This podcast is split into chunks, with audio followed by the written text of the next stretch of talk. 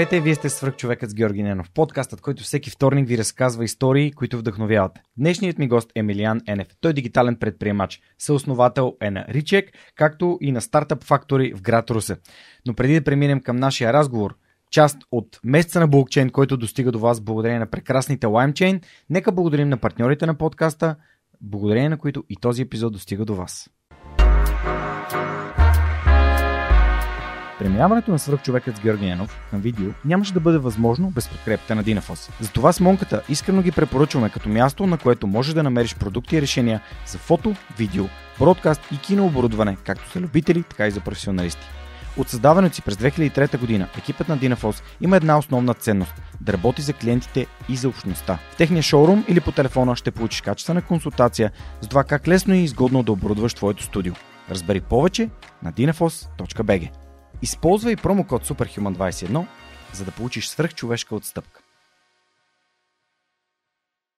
Ако развивате стартиращ бизнес, имате нужда от цялостна бизнес стратегия и финансиране за устойчив растеж, Новатор България са хората, които вярвам, че могат да ви помогнат. Основателят на компанията, Данил Петков, е моят най-добър приятел, моят приятел за цели и моят съветник в бизнес развитието и изграждането на свръхчовекът с Георги Ненов. През едните месеци 100 български компании напълно безплатно ще получат оценка на проектите си, а 10 най-добри от тях ще участват в програма на компанията за набиране на рисков капитал. Победителят в цялата програма ще получи директна инвестиция от Новатор. Присъединете се към компаниите, на които Новатор вече помогна. Това са CloudCard, Recheck, Travel by Electric, ProLaspos и Our Love. Научете повече на novator.bg. Емо, здравей, благодаря, че прие поканата да участваш в Свръхчовекът. А, от доста време е така го обмислям, но ти си си позициониран в Русе, но ето покрай месеца на блокчейн а, и супер яките хора, които, с, с които с LimeChain избрахме, и ти си един от а, тези хора, които в тези 4 епизода за декември месец ни разказват за а, предимствата на блокчейн технологията и в частност с теб днес ще си говорим особено за смарт контрактите, така наречени интелигентни а, договори. А, моля те, преди да стигнем до, до блокчейн технологията а, и всъщност да, да изследваме нали, цялата история, разкажи малко повече за себе си в момента, с какво се занимаваш, какво правиш. А, Ричек е компания, която е част от Techstars в Амстердам, което е абсолютно вау и много се радвам. А, но хората за да придобият представа за това с кого ще си говорим днес. Да.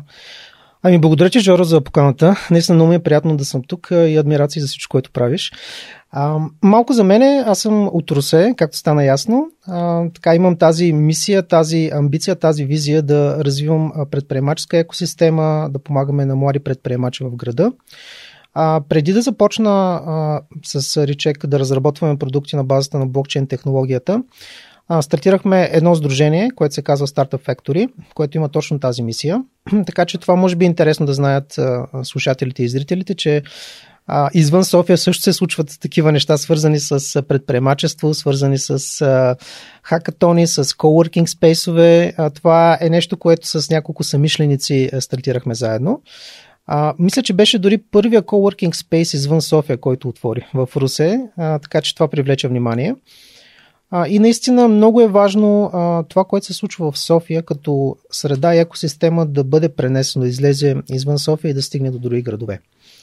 А, така че това може би е един от интересните факти за мен. А, от 2016 година започнахме, а, стартирахме компанията Ричек с съоснователя Емил Стоянов, който всъщност е човек, който ме вдъхнови за блокчейн. А, ние с него сме работили по различни проекти. А, имахме няколко, така, два или три а, стартъпа, неща, които заедно управлявахме. И в един момент излязохме навън, 2016 година, и той започна да ми говори с толкова голям ентусиазъм за децентрализирани технологии, за Ethereum, за блокчейн, за смарт контракти, че аз никога преди не го бях виждал толкова развълнуван, толкова ентусиазиран. И си казах, ами значи тук има нещо. Нека да проверя а, какво се случва. Започнах да чета, да се информирам, да се образовам и тогава решихме да стартираме а, тази компания а, която първоначално беше силно фокусирана върху това да се създават а, така, токени или дигитални близнаци на физически продукти, по-скоро да регистрираме в блокчейн дигиталната идентичност на продукта и а, да има възможност да се провери дали един продукт е автентичен или не. Основното, основната функция е защита на автентичност, възможност да се провери дали е оригинален продукт, но също така да се види историята за продукта. А, така че всичко стартира от тази идея. Бяхме, може би, и от пионерите в региона поне, които наистина започнаха да разработват практични, конкретни блокчейн решения. А, доста далече от този спекулативен характер на криптото. А, тук е една малка скоба. А, ще стигнем вероятно и до тази тема малко по-нататък. А, но аз лично а, съм а, много голям фен, адвокат на чисто философски аспект на децентрализацията, на ценностите, които са свързани с тази технология. И това е едно от нещата, които страшно много ме запали. Неща свързани с дигитална свобода, с прозрачност, с автономност, с суверенитет, с а, контрол и собственост върху данните, интегритет, казвам най-общо. И така, започнахме с а, Речек. Участвахме в една програма в Нидерландия, която е регионална. Взехме една субсидия там, регистрирахме компания в Нидерландия, в южната част в Мастрихт. А, и съответно, а, така, беше един много труден период първите една-две години, защото в един момент имаше голям краш на блокчейн, особено така 2018 година, а, и едно много голямо отдръпване от а, технологията, защото хората бяха влезли заради бързите печалби, заради тези схеми. Нали? Купуваш нещо и чакаш, че след една седмица цената му ще се увеличи по 2-3 пъти. А, така че минахме през този период, защото вярвахме, че действително технологията може да намери практично приложение. Направихме един или два пивота. От физически продукти се ориентирахме към това да защитаваме всякакъв тип дигитални данни. А, всякакви файлове, видео, аудио. А, регистрираме го в блокчейн, създаваме този уникален отпечатък на файла, а, fingerprint. Може би а, ще се опитам да заобикалям някакви термини а, намесвай се и ме коригира или задавай въпроси, да, ако вкарвам да, да, разбира се. някакви думички, които са може би слабо познати или пък са по-скоро технически термини. А, регистрираме този отпечатък, който се нарича хеш а, и а, след това всеки, който има достъп до това съдържание, до този файл, може да провери в блокчейн дали а, това е автентичен файл и да види също така кой е създателя, кой е собственик. Например, ако ти решиш да използваш тази платформа, за да дистрибутираш съдържанието, което създаваш, всички тези страхотни подкасти, билото като аудио или като видеофайлове, чрез тази технология ти можеш да ги регистрираш, включително може да създадеш токен, който отговаря на всеки епизод. Така че хората, които са част от твоята аудитория, фенове, които харесват това съдържание, първо да могат да го достъпват по един много сигурен и удобен начин, а, убедени нали, в автентичността и качеството, което може би конкретно за тебе не е такъв чалънч, не е такъв проблем, но а, тъй като това нещо а, е регистрирано в тази блокчейн среда, те директно могат а, да а, например, да се абонират а, и да плащат с някакви микротранзакции за достъпване на това съдържание. Това е възможност директно да монетизираш а, качествени а, подкасти или друго аудио или видео, видео съдържание. И така, а, тръгнахме по този път. В един момент разбрахме, че има много предизвикателства. Аз ще, ще се спра на тях. И решихме, а, че ще бъдем нещо като мост към блокчейн за другите, фасилитатор, компания, която помага на всеки да използва блокчейн за нещо смислено. Като говоря за блокчейн, тук по-скоро говоря за децентрализирани технологии като цяло. А, блокчейн е само една от възможните технологии. И а, направихме едни а, софтуерни библиотеки, едни инструменти, които се интегрират в а, други платформи. Във всяка една, кажем, база данни, в а, сайт, в а, друга информационна система и нашата библиотека всъщност създава един мост, един интерфейс към блокчейн и дава възможност данни, които а, са в а, една система, да бъдат регистрирани в блокчейн, да се споделят по сигурен начин, да се проследяват, а, да можеш да, да се вдигне драстично нивото на сигурност на доверие в информацията и по този начин създаваме един слой а, сигурност, прозрачност и защита на данните в различни системи. Вау, колко яко звучи това. А, супер.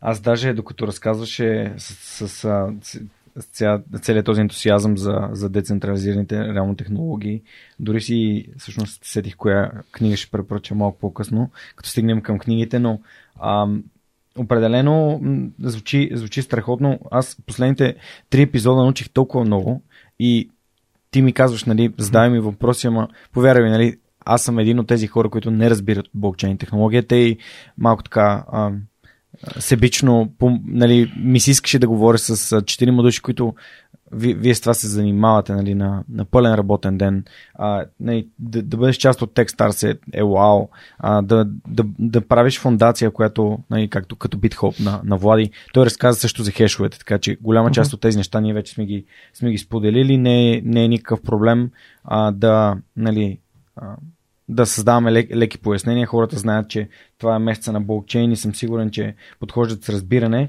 А, добре, нека да се върнем назад а, в, във времето. А, ти си от Русе. А, каква, как, как се появиха технологиите в живота ти и каква пътека избра за твоето образование или родителите ти избраха за теб? Ами аз завърших Русински университет след... А, а баба Тонка? Ти от Баба Тонка не, си? Не, не съм от математическа Добре. гимназия Баба Тонка от Руси. Това може би а, така Един инкубатор. Да. Инкубатор за свръхчовеци да, в Руси. Точно така, точно така. Много хора от IT сектора, които живеят в София, са от Меги Баба Тонка. Жоро Къдрев, а, се сещам веднага за него. Ам, у. И аз се опитам да спомня имената. Ня... Няколко са, но в момента просто ми обягвате на мен. Да, за Жоро Кадрев съм 100%. А, абсолютно, да, да. Той е идвал и в а, той е участвал и в други събития, които ние сме организирали в Русе. А, така, пример е за а, успешен предприемач, който се развива много динамично. Не съм завършил Меги Баба Тонка, а, економически техникум. А, може би интересен факт е, че аз бях предпоследен по успех, в, а, като завърших, а, така че по-скоро от кълпазаните, които в един момент имаха 130 извинени отсъствия за срок, така че не съм много добър пример в това отношение. А, след това... Какво случи? Ами, в един момент мързел, може би. Не, не мога не, да не, го смисъл, какво случи да, да, да, да, да, се обърне, да се обърне плочата? Аха. Ами, не знам. А, в един момент, а, може би, влизането в университета и в нова среда е някакъв катализатор. А, вероятно, приятелката ми е в университета, която ме е амбицирала и мобилизирала също. Едни такива фактори. А, но, може би, м- така, с течение на времето, това, което аз лично съм така разбрал за себе си, което мисля, че е универсален принцип, е, че човек трябва да а, постоянно да търси възможност да излезе от обичайното, от нормалното, от зоната на комфорта, да, се, да търси трудности, да се бори с тези трудности, с, с изпитанията, да ги преодолява. А, и всъщност това ни развива. И това, което а, аз лично правя, то много съзнателно и много систематично, е да поставим себе си в такава ситуация, в която нямам избор. Трябва да направя нещо. Това е свързано точно с някакво неудобство, с някакъв дискомфорт, с нещо, което ме изважда от а, зоната на комфорта и а, това могат да споделя като а, едно от правилата, които изглеждат counter-intuitive, нали, стена. Звучи много странно нали, да се подлагаш нали, на някакви такива микромачения, а, но то работи. И всъщност а, и в университета и в следващите години обикновенно а, влизам в такава м, роля и търся такива ситуации, в а, които просто няма връщане назад. Трябва да направиш нещо, трябва да поемеш ангажимент, който трябва да се изпълни включително когато работиш в екип и поемаш тези ангажименти към други хора. И така, но връщайки се към темата за образованието, международни економически отношения в Русе, една българо-румънска програма, казва се Брие, която тук интересното е, че трябваше да минаваме Дунав мост, за да ходиме на лекции упражнения в Гюргево, градът, който е срещу Русе. А след това в Германия един период, един семестър цяло там и а, бизнес информатика беше всъщност а, фокуса в а, тази българо-румънска програма магистърска. А, така че това ни даде, може би, допълнителен фокус върху а, технологиите и върху развитието на дигитално предприемачество. Всъщност, ти ли си тех гая в а, Ричек или Емо? А, Емил Стоянов е CTO. Той е тех гая. Той е okay. човека, който е инженер, архитект, да. който разработва продуктите. Аз по-скоро се занимавам с бизнес девелопмент частта. Окей, okay, окей. Okay. Не знам защо а, сутринта, като идвах на, насам към студиото си, мислих, че от четиримата души, които сме избрали с чен за месеца на блокчейн, ти си тех гая. Но явно, явно съм се заблудил, защото винаги с такова разбиране, в смисъл съм те, а, чел съм и съм а, слушал неща, които обясняваш, че а, нали, оставам с впечатлението, че наистина чисто технологично нещата идват от теб, но а, ти си биздев, както каза, и е готино, че, че имаш, а, че имаш кофаундър, който реално е CTO на, а, на, на Ричек. А, също така, между другото, Ричек е една от споменаваните компании в а, нали, рекламата, която сме направили за Дани и Новатор България, като компания, която помага на такива м- идеи, стартъпи да а, получат финансиране. А, това ще ми бъде също много интересно да споделиш как, как една така външна гледна точка към един стартъп би могла да бъде полезна. Външна гледна точка, а, в смисъл като... Еми анализ на, на бизнес модела, всъщност нещата, които... А, да. самия, самия процес, а, не, защото аз лично, като човек, който виждам Дани нон-стоп в офиса, да работи ми е, ми е интересно как, как е от другата страна, как е хората, които, а, с които той работи и как се постигат наистина, наистина така резултати за, за компаниите. Да. И, това, нали, може би малко по-нататък ще, ще преминем, но а, как а, всъщност след.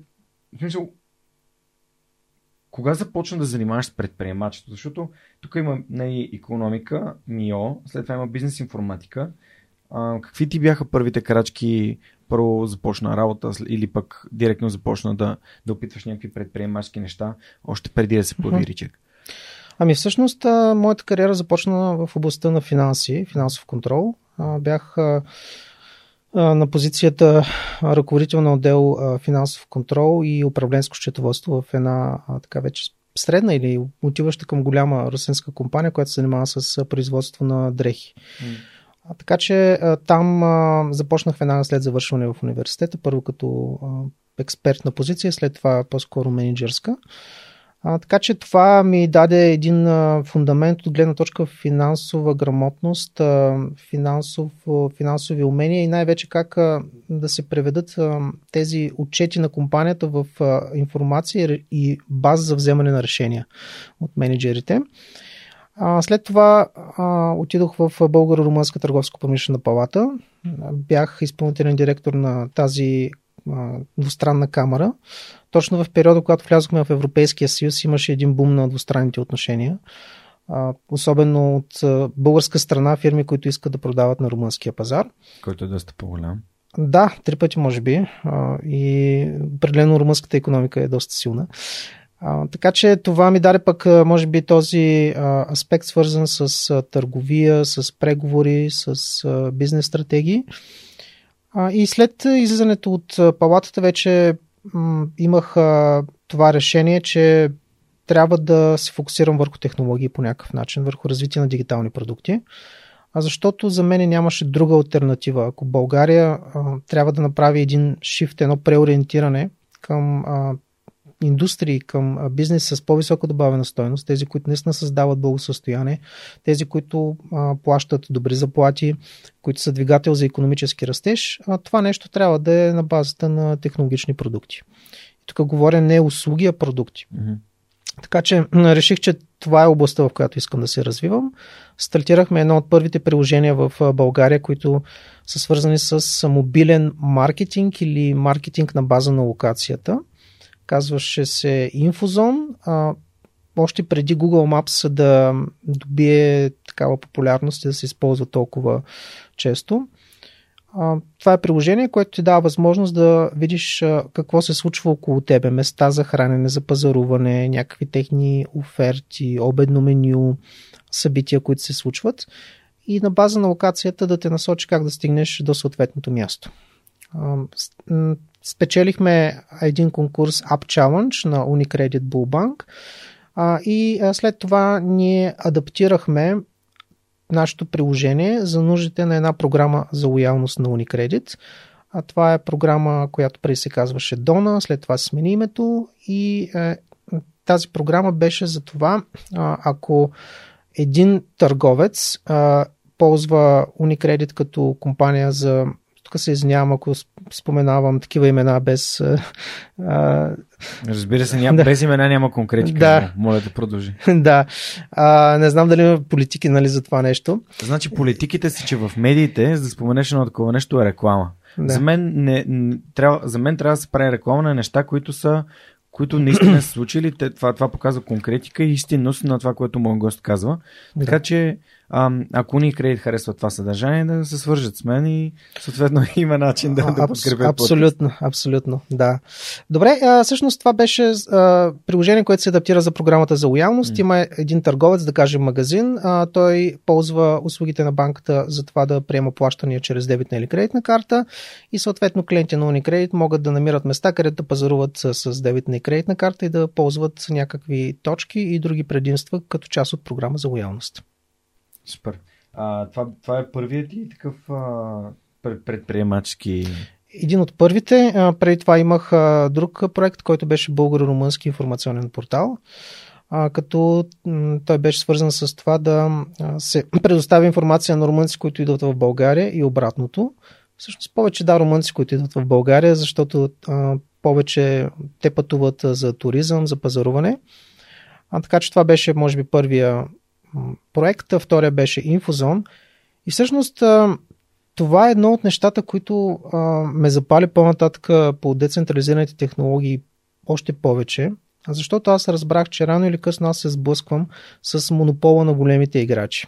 В случая с Infozone това бяха Google Maps. В един момент те влизат и помитат всички останали по-малки компании, които разработват продукти, които са подобни на решения, които те имат те. Ние нямаме почти никакъв шанс, като малък стартъп, да реализираме продукт, подобен на Google Maps, защото а, не може да сравняваме с ресурсите, с технологиите им, с, с всичко, което те могат да вкарат, за да задушат и да изтикат по-малки компании. И може би това е един от големите аргументи в полза на децентрализацията.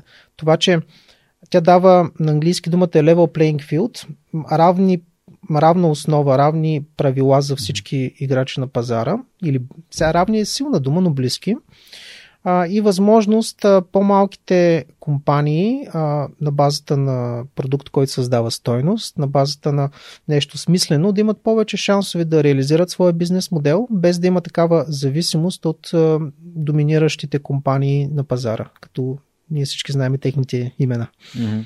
Супер. А, добре, всъщност как този път, който си извървял от Инфозон до, до Ричек, подозирам, че там някъде се сформира стартап Factory и искам да си поговорим за това, което ти каза в началото, че нали, ти, твои семишленици в Руси имате мисията да развивате предприемачеството в Русе. Кога стигна до този извод? Как реши, че ти вече го засегна от няк... по някакъв начин, като каза, че когато си влязъл в университета си сменил средата и това те е амбицирало. В какъв момент си даде сметка, че е важно да общуваш с други предприемачи и вече кога дойде идеята за Startup Factory? В процеса, в който ние разработвахме Infozone като мобилно приложение и продукт, аз участвах в няколко инициативи, които бяха свързани с София нали, като център. Started Smart е една от тези mm. инициативи. А, да, точно така. А, видях а, колко е полезно и необходимо това, как свързва успешни предприемачи с а, млади стартъпи, как създава една екосистема на обмяна на идеи, споделяне на знания, на взаимна подкрепа, колко е важно а, да има среда, пред която ти да презентираш идеите си, да търсиш обратна връзка. И най-вече да, да създаде тази култура нали, на, на support, на подкрепа, give first, give back, така, и а, това до някъде ме забали да стартирам а, Startup Factory в Русе. Първоначално а, то дори започна като филиал на Started Smart. А, след това го реализирахме а, като сдружение, което регистрирахме.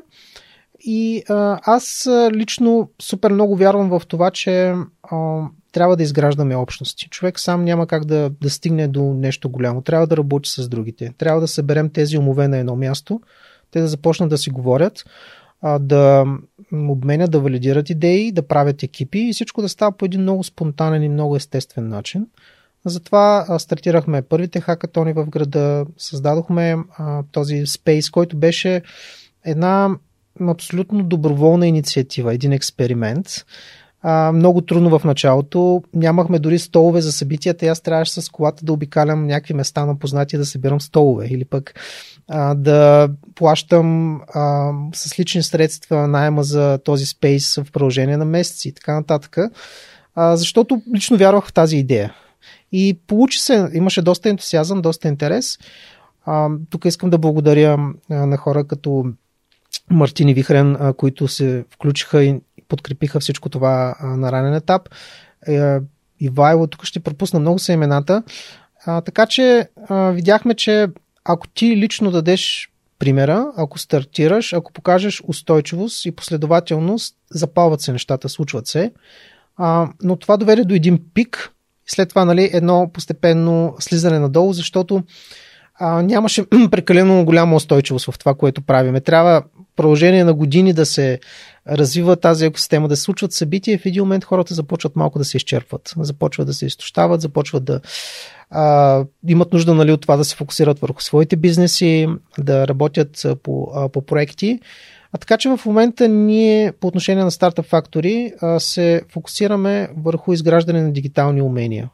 По-скоро в образователната страна, защото аз разбрах, че без този фундамент, без ключови умения, няма как да стартираш бизнес. Няма как да, да направиш дигитален продукт, няма как да а, си успешен в, в първите стъпки. Необходими са тези знания, необходими са тези умения, така че през последните две години се преориентирахме към това. Курсове, обучения и тренинги.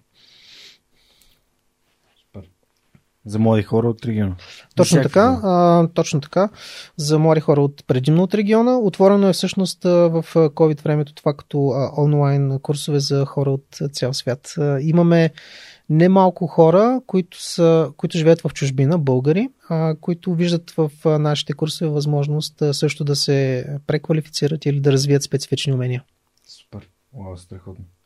Ам, Миналата година ти беше един от хората, които участваха така в организирането на TEDx Русе, на което бях поканен да говоря. А, тази общност в Русе наистина прави много силно впечатление. Хора като Никола Илчев, като Деси Николова, като Александър Торов. А, всъщност и, нали, и теб, разбира се, като хора, които сякаш нали, завъртат някакви неща да се случат около а, в, в самия град Предишната година пък бях канен на вечери за наивници, което беше също супер, супер, си, да. супер интересно. А, и май, май всеки един такъв град, всеки град има нужда от такива хора, като тези, които изборих. Има наистина. А, сега тук не искам да звуча прекалено песимистично, нали? Да.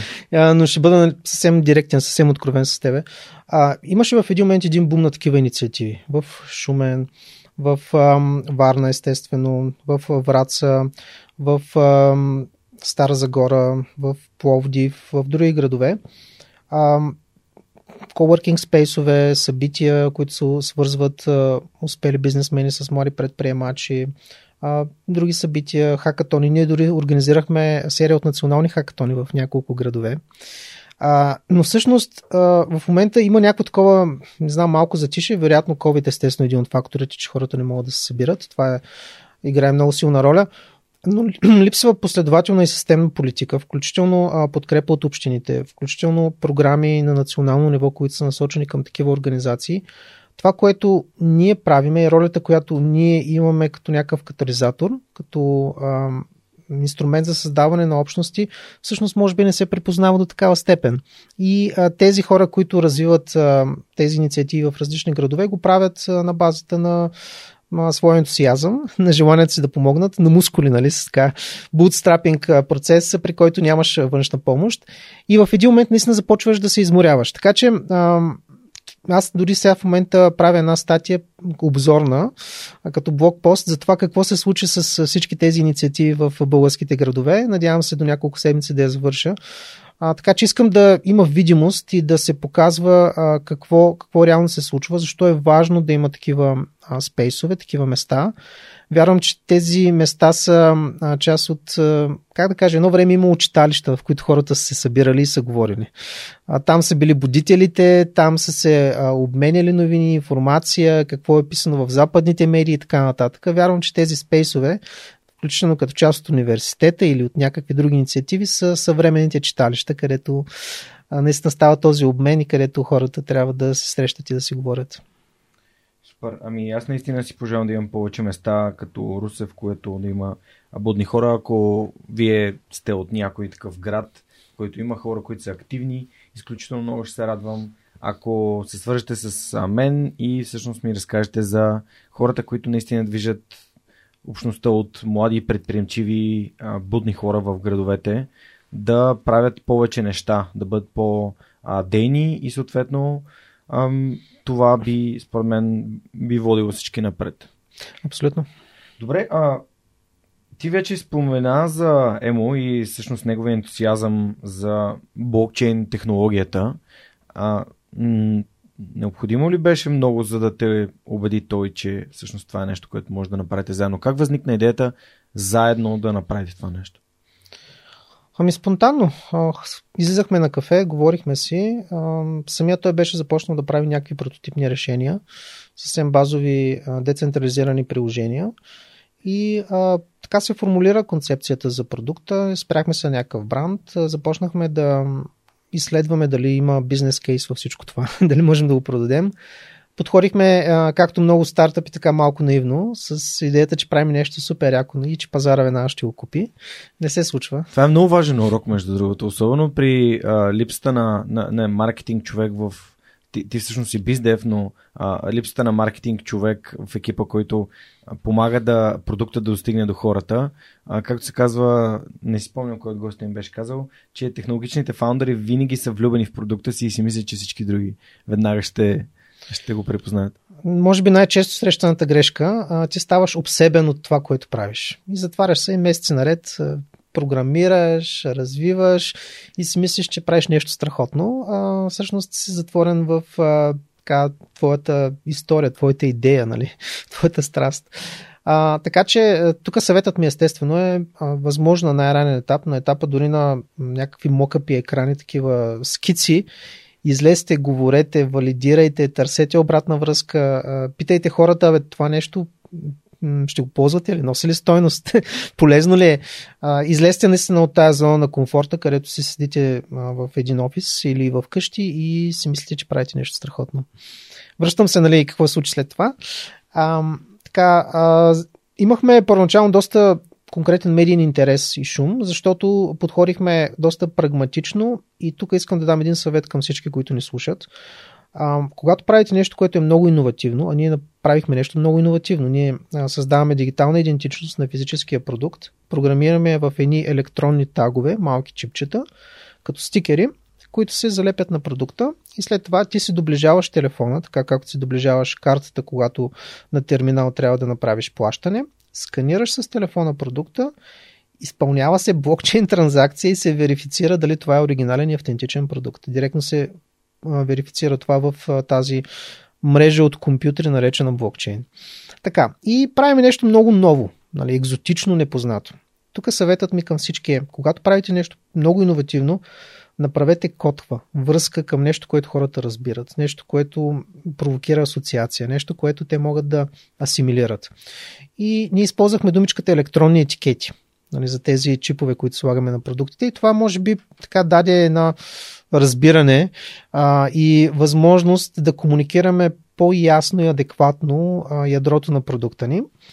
А, така че това а, всъщност а, ни помогна да, да имаме сравнително добра видимост в медиите и интерес, но а, по това време блокчейн не беше готов а, за а, това да бъде инфраструктурата, която да поддържа подобни продукти, която да даде възможност да се изпълняват голям брой транзакции и още тогава беше прекалено скъпо да се регистрират такива данни в блокчейн мрежи.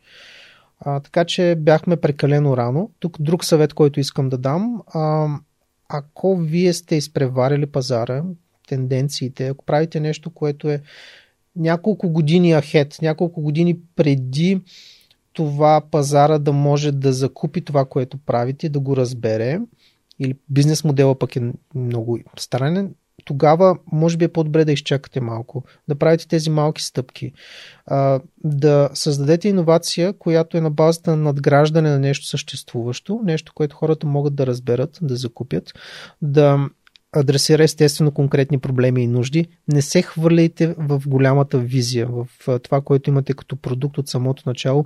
Правете малки стъпки, за да имате възможност да създадете търсене, да създадете общност, да създадете първите си клиенти ние научихме това по трудния начин и аз винаги използвам възможността да го комуникирам. Супер. А какво правихте през това време, докато пазара озрява за вашата идея? Ами, както казаха, 2017, 2018, 2019 година бяха доста трудни. 2017 не толкова, 2018 и може би 2019 бяха много труден период. Имаше краш на, на криптопазара, а, казва се мечи пазар или криптозима, различни дефиниции.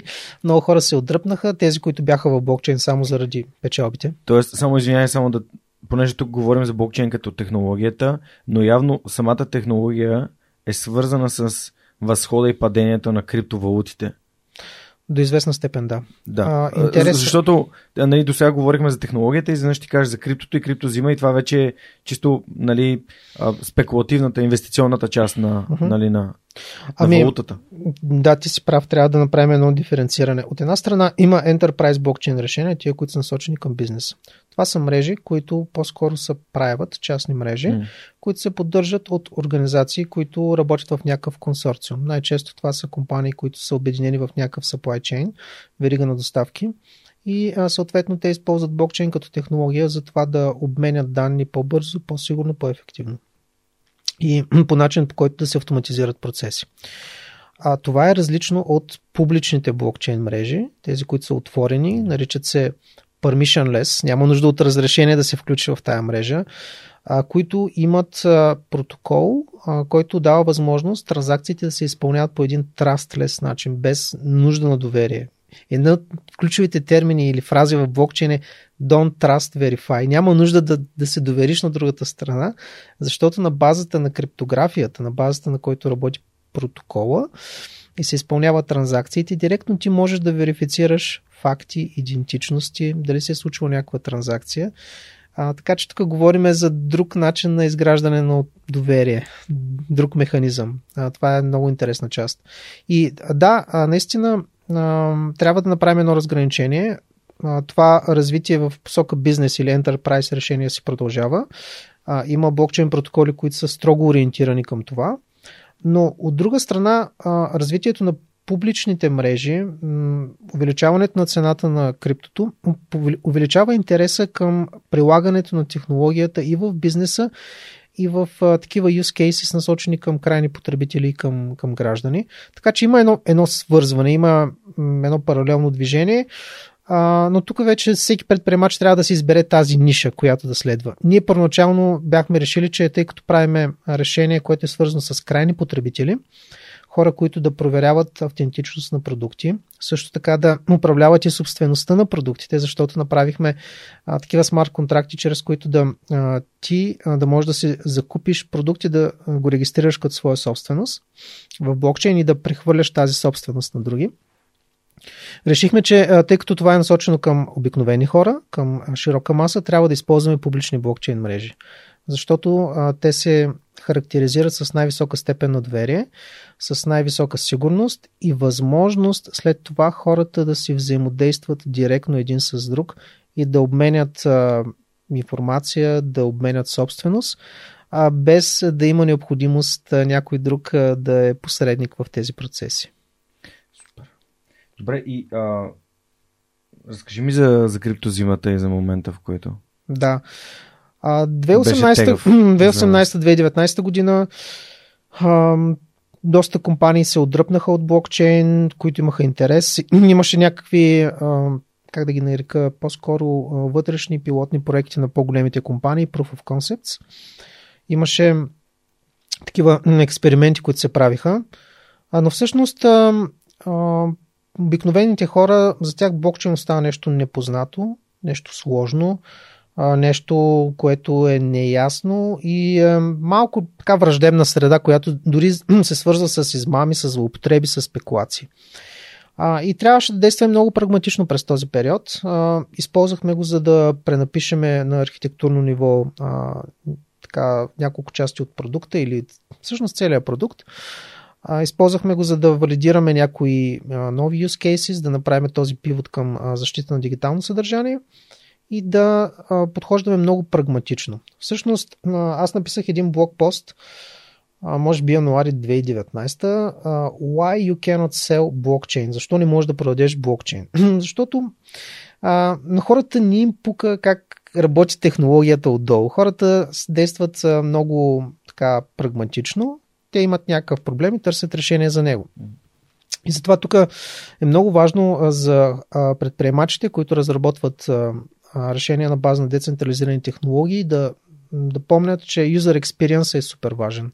Нещата трябва да работят много лесно, с едно натискане на бутончето на приложението на смартфона, с много интуитивен интерфейс, лесен за ориентиране, лесен за, за работа с продукта и всъщност това би дало шанс на, на блокчейн продуктите. Самата философия и ценностите са страхотни, но може би не това ще е предпоставката блокчейн да спечели. По-скоро user experience е, е супер важен.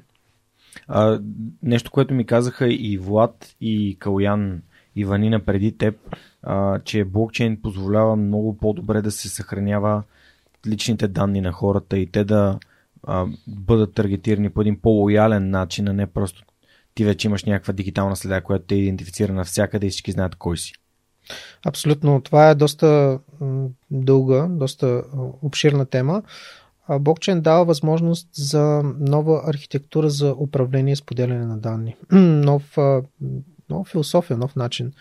А, може сега да се спрем, а, тъй като мисля, че отговаря нали, точно на въпросите. Тук е, са много важни няколко основни принципа. Първото, първият е свързан с така наречените децентрализирани идентичности. Това означава, че а, в момента, всъщност да, ще дам пример, защото трябва да се, може би се дават някакви конкретни примери, за да се а, така разберат нещата. Защото е доста абстрактно. Доста абстрактно. Да, наистина е хубаво да даш примери, благодаря ти. Да, ам, в момента всеки от нас има вероятно стотици профили, акаунти в различни платформи и системи. Може да се визуализирате това нещо по този начин. Едно кръгче, в него да кажем е платформа като Facebook или там някаква друга, LinkedIn или Google, Google и така. И около това кръгче са всички потребители, които ползват тази услуга. Нали, всички те гравитират около платформата и имат някакъв а, акаунт, профил в тази платформа и съответно, когато извършват някакво действие, това оставя следа. Трупат се все повече данни, които дават възможност за все по-голям монопол и все по-доминираща позиция на тия платформи. И в момента реално те доминират целият интернет, тези големите играчи. Нали, Amazon, Google, Facebook, така нататък.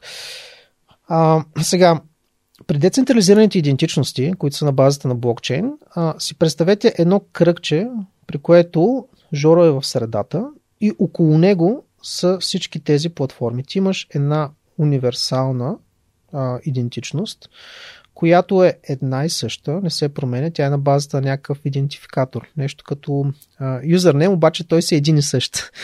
А, така, и съответно с тази идентичност ти влизаш в различни платформи, правиш така речената аутентикация и казваш, аз сега за да ползвам тази услуга, днес искам да споделя а, само точно тези данни за мен. Или дори не точно да се споделят, а да се верифицират. Да кажем възрастта ми, или пък имейла ми, или някакви други факти.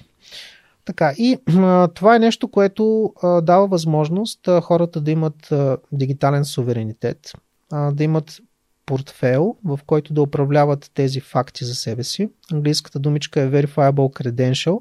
Това са удостоверителни документи, които показват а, а, както в момента ти се държиш тази лична карта физически в портмонето, може да гледаш на дигиталния портфел като нещо, в което ти си управляваш различни дигитални факти.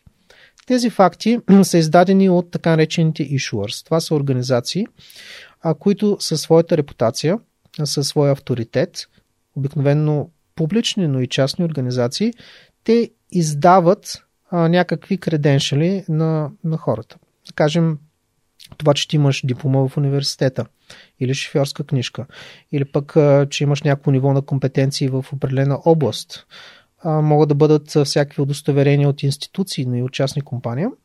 Всичко това се трупа в лолета и когато ти трябва да ползваш някаква услуга или да предоставиш достъп до тази информация на трети страни, отново на базата на блокчейн има възможност да се верифицира дали, да кажем, зеления сертификат е издаден mm.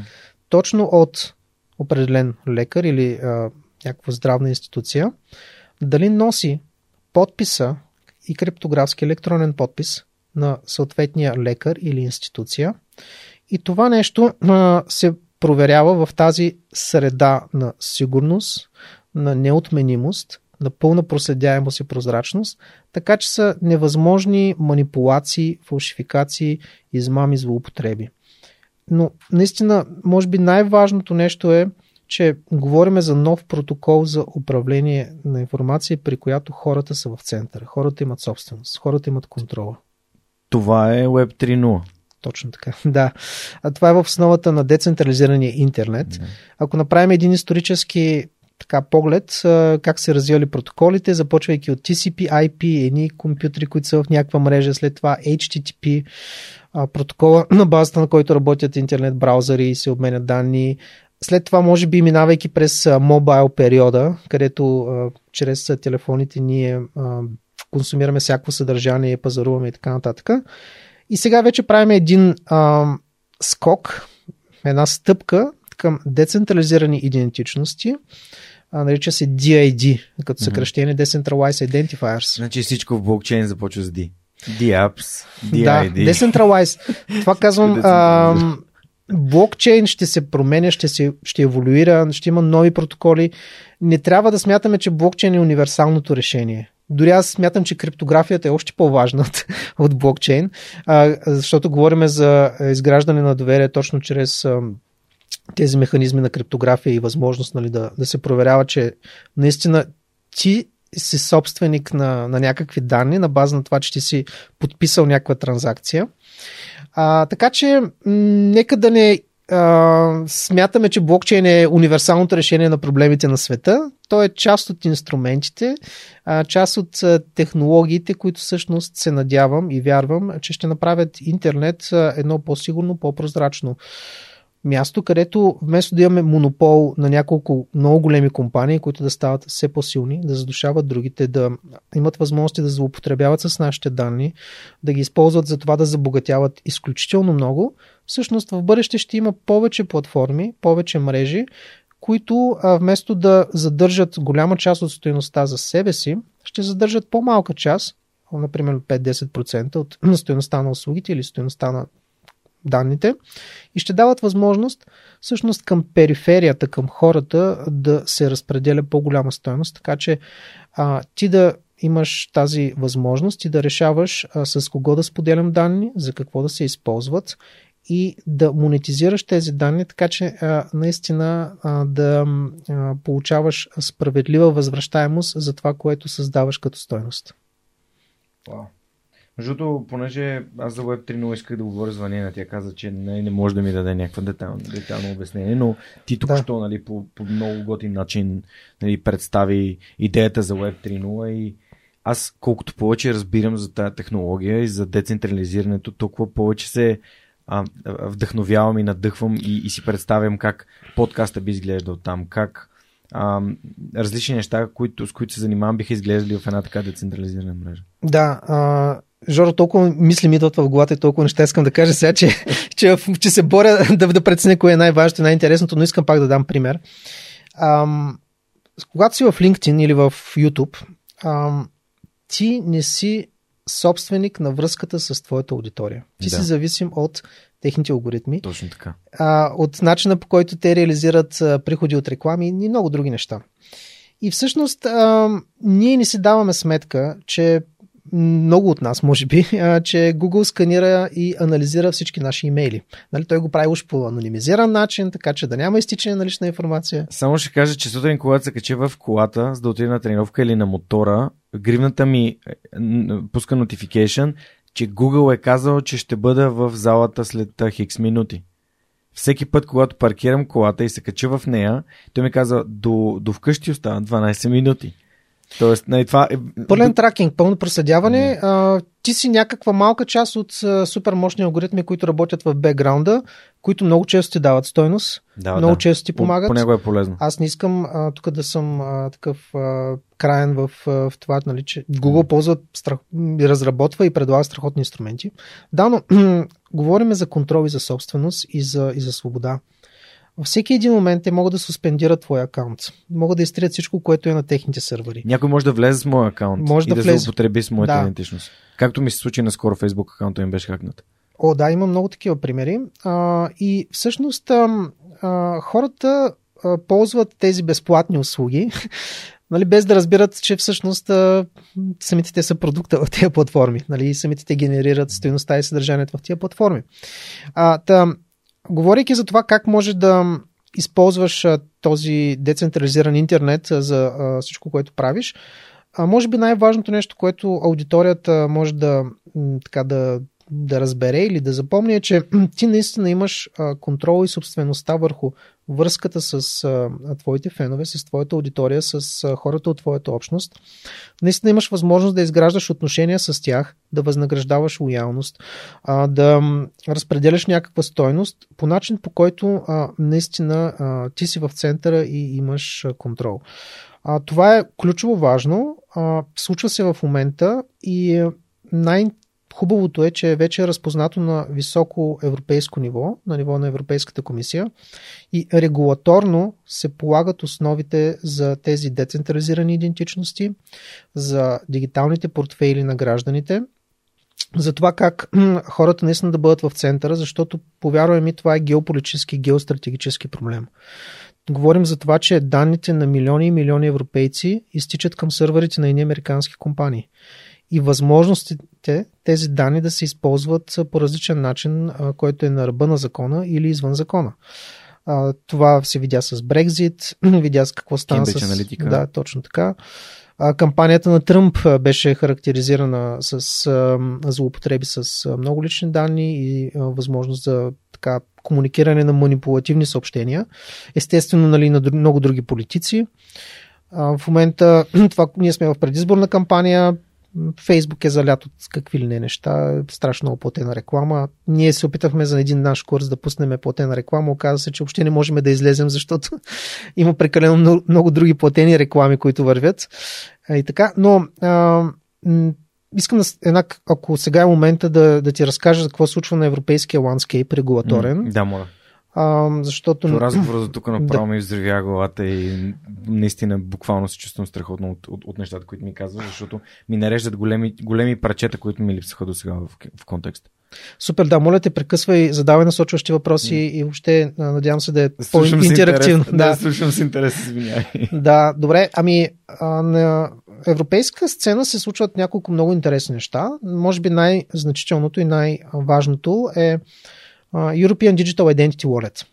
Това е една регулаторна инициатива, която изцяло е в духа и в ценностите на тези децентрализирани идентичности и блокчейн. Тя казва следното. Ще има регулация, която постепенно трябва да бъде приета от страните членки, да е валидна за целия Европейски съюз, която а, въвежда това задължение на големите платформи да приемат аутентикация, да приемат тези идентичности на гражданите и а, хората а, постепенно да в своя портфел да започнат наистина да управляват важните факти и данни за тях и а, когато влизат в някакви услуги да решават как да споделят достъп. Има една думичка Selective Disclosure. Ти избираш точно до какво да имат достъп. Не до цялата ти информация, например, само до това, което касае контекста на някаква услуга. Така, и а, тук много е важно, а, че това ще намери отражение в а, една друга европейска м, така, регулаторна рамка, нарича се ADAS, която касае а, електронната идентификация и Trust Services, удостоверителни услуги, може би на български. И теми като а, блокчейн са заложени вече в а, нови редакции, в нови версии на тази регулация, като Electronic Ledgers, като средата, която гарантира сигурността на изпълнени транзакции. Среда на immutability, на неотменимост, на сигурност, на прозрачност. Така че блокчейн постепенно влиза в регулациите. И най- така, може би, важната част е, че вече се оформят стандарти около това нещо. Има много, ще има много конкретни инструменти, много конкретни а, програмни интерфейси, апита, които да се използват. И това нещо а, ще развие пазара в посока, а, че наистина първо публични институции, а след това частни компании, или може би обратното, може би частният сектор ще се активира първо, ще започне да издава тези креденшали на хората, всякакви документи, всякакви факти. И вместо да се налага да обикаляме различни места, да събираме бележки, да се логваме в различни системи, да пазиме медицинската си история на някакви лищета, ще имаме медицинско досие на телефона, ще имаме паспорт на сгради в телефона, дигитална сервизна книжка. Ще имаме а, цялата история на образование и квалификация. И а, това нещо ще бъде изключително защитено и сигурно ще го контролираме и можем да го използваме по начин, по който да спестяваме първо много време и усилия, свързани с ползване на административни услуги, свързани с пътуване. Ще направя след малко един много, ще много интересен пример. И а, действително говорим а, за нов начин на взаимодействие, нов начин на, на ползване на услуги, нов начин на споделяне на информация. И това ще стане. Говорим за един хоризонт, може би от 3-4 години, 5. А, но тук, Жоро, е много важен един елемент. Някои страни в Европа смятат, че подобни технологии, подобни така, начини на даване на суверенитет на хората, всъщност са заплаха. Защо? Защото вече държавата няма да концентрира и да държи цялата информация за нас. Защото за някои правителства това е възможност да упражняват контрол над хората, възможност така да насочват общественото мнение към а, определени теми и посоки, а, възможност а, дори а, при определени сценарии да злоупотребяват с тези данни, а, така че тези, които са на власт, да, да имат печалба от това. А, така че тук говорим за една и политическа и философска борба и всъщност ако чакаме самите институции нали, да, да се задвижат, те нямат мотивацията за това, защото блокчейн е свързан с проследяемост, свързан е с прозрачност, с отчетност. Това е еднопосочна улица. Ти пишеш данни, няма възможност да се върнеш назад и да ги променеш, да ги манипулираш. Да политиците нямат много голям интерес от тези неща. А, дори може би а, в държави като България това а, би се възприело като заплаха. А, така че а, ще се случват бавно тези неща, но ще има все по-голям регулаторен натиск, ще има а, все повече примери на работещи продукти, а, ще има а, все повече, а, как кажа, очаквания от хората също, че наистина а, те заслужават да, да ползват административни услуги по един много по-облегчен, лесен, сигурен начин. Естествено, това касае и киберсигурността. Ако налееме всичките данни на хората в системи като NAP, да кажем, тези системи на NAP стават естествен таргет, нали? Honeypot, място, което нали, се атакува, което се случи, за съжаление, в България. А, докато ако ги дистрибутираме а, и те са разпределени в уолетите на, на хората, защитени са от много силна криптография, а, и всичко работи на базата на, тези, на този децентрализиран подход, тогава а, няма дори економическия интерес от това да атакуваш по-отделно всеки един човек и всеки една компания, защото ресурсите за това са прекалено много, а печалбата е прекалено малка. Така че всичко това е в посока и киберсигурност. И тук вече искам да дам друг един пример. А, Само да. за да не направя някаква да. метафора. Киберсигурност, ако едното е ханипот, т.е. място, където е събран целият мед, а, киберсигурността е така, че всяка една пчеличка носи меда със себе си и те трябва по-отделно да търсиш всички, uh-huh. което е нере... няма, няма никаква рентабилност за, за, за проникване, за достъп до данни, достъп до ресурса, който се търси. И също времено пък пчеличките са свързани помежду си и всяка една от транзакциите между тях може да бъде проследена и да бъде верифицирана, както ти кажеш, проверена дали наистина се е случила. И този тип запис, който стои и не може да бъде манипулиран, а, не е нещо, което нали, голяма част от, от а, злоупотребяващите с данни нали, би могло да ам, така, да показва къде, какви решения са взимали преди и всъщност какви решения взимат сега. Точно така е. Ам, това всъщност е част от Web3 подхода mm-hmm. на децентрализирания а, интернет. А, е нещо друго много конкретно и много силно, което валидира стоеността на блокчейн. А, нарича се Европейска блокчейн инфраструктура mm. за услуги, EPSI, European Blockchain Service Infrastructure. Така, а, това е друга инициатива, в която България участва. А, и тук аз мога да дам информация от първа ръка, тъй като представлявам България в техническата група на EPSI. А, целта на тази европейска блокчейн мрежа е ние като граждани да ползваме публични услуги по един лесен, сигурен, достъпен начин. Особено обаче говоря за трансгранични, крос-бордър публични услуги, пътувайки от една страна и отивайки в друга. Тук вече се активира едно свойство на блокчейн, което е изключително важно и което искам да обърна внимание.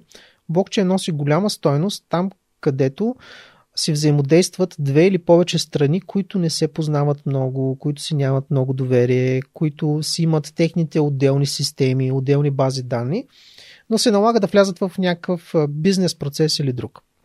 И там вече технологията дава това, което смазва, това, което създава доверието, това, което дава възможност да се верифицират някакви факти за другата страна.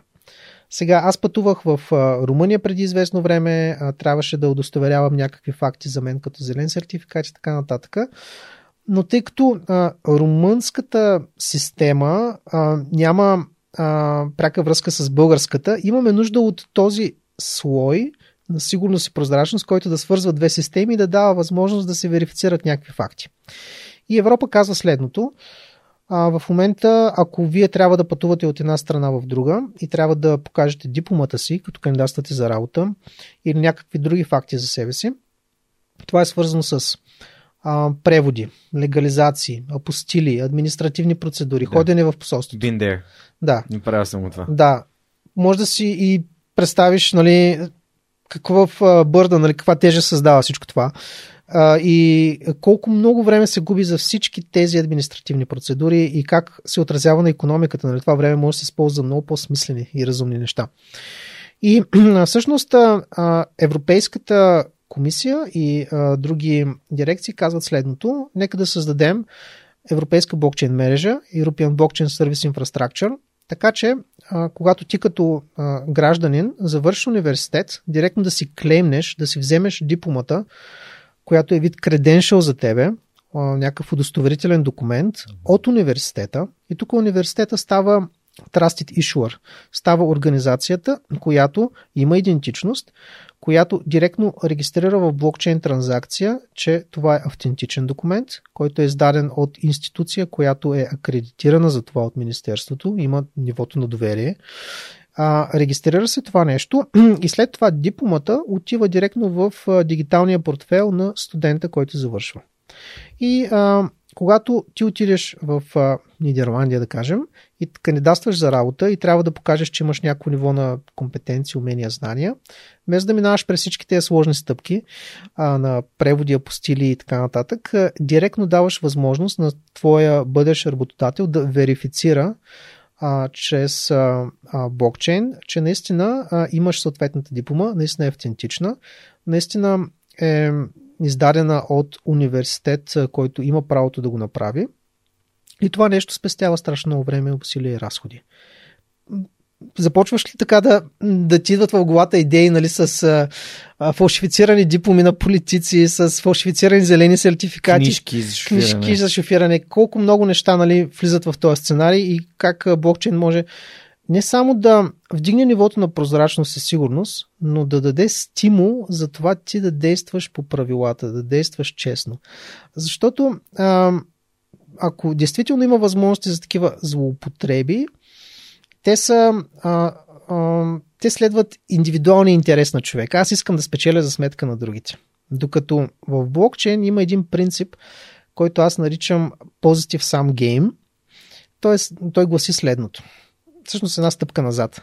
Нали, в бизнеса и в обществото има нещо, което в момента доминира и се нарича Zero Sum Game. Аз за да спечеля трябва да взема нещо от тебе. Аз, ако, за... ако сме в една сфера, за да спечелиш ти повече, аз трябва да да, да имам по-малко. Тоест, един вид все едно има определено количество от нещо за печелене. Точно така е. Аз ако тръгна да правя подкасти, трябва да взема от аудиторията на Жор.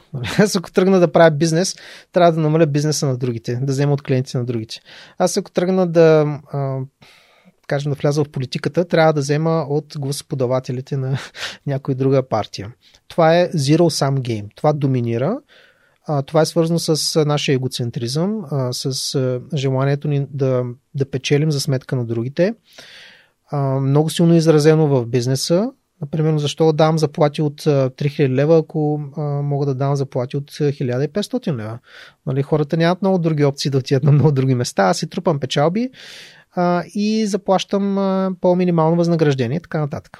Докато блокчейн дава това как то е друга среда за изпълнение на транзакции, друг начин за взаимодействие, където ние сме в една мрежа, в една платформа. Приели сме един протокол, един начин за изпълнение на транзакции между нас и съответно има механизмите и начините заедно да изграждаме стойност, така че всеки да печели. И тук говорим за позитив сам гейм. Нали, влизаме в такива отношения, където вместо да взема нещо от тебе, ние можем да се обединим, а, да потърсим някаква синергия и да спечелиме заедно а, колаборираме се, а, търсиме възможности, които са win-win, изпълняваме транзакциите по начин, а, по който е сигурен и автоматизиран, така че гарантирано да получиме печалбата, ако нещо се случи. Тук нали, стигаме до идеята и за смарт контрактите. И а, това а, е друга основа а, за изграждане на отношения за правене на бизнес.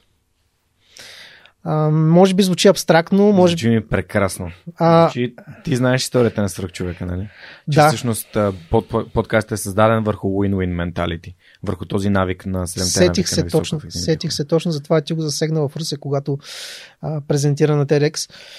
И как, е, как се стигнал до идеята, всъщност, а, на един плаш в Гърция, ако си спомням правилно. Точно така, да. Е, четейки книги.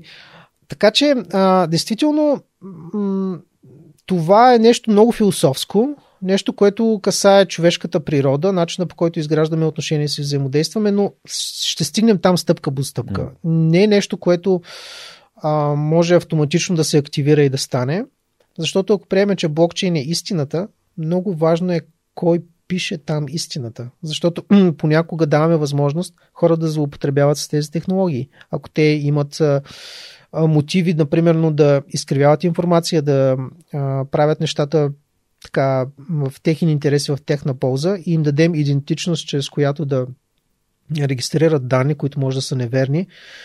А по този начин подкопаваме а, тези механизми на доверие, които са свързани с блокчейн.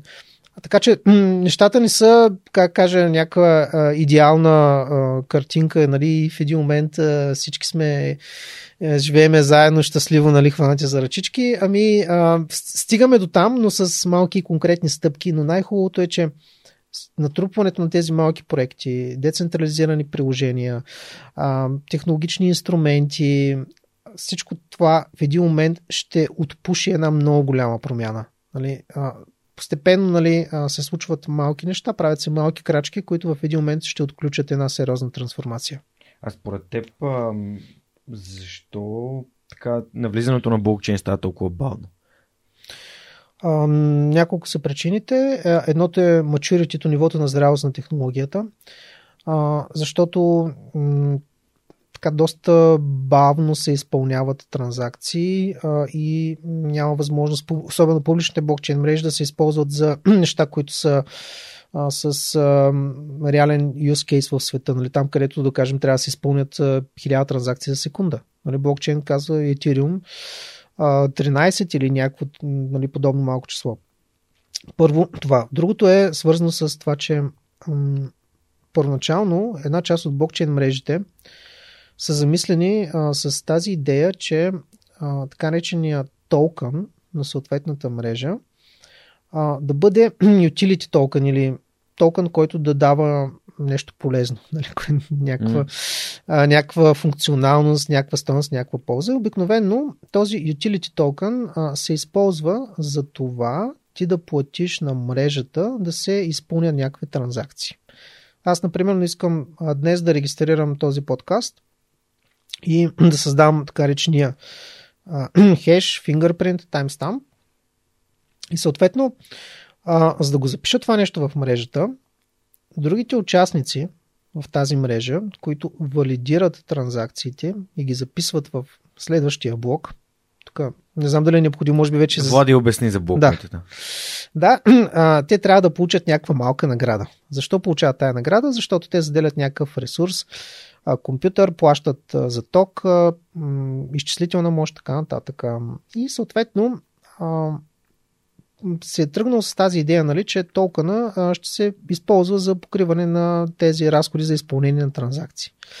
Обаче в някои мрежи, тук Ethereum е една от тях, постепенно този токен излиза от това първоначално а, така, предназначение от тази идея за utility токен, за средство за заплащане за изпълнение на транзакциите и постепенно се отива в посока а, токен, който се държи и чакаш да му се увеличи цената и да го продадеш.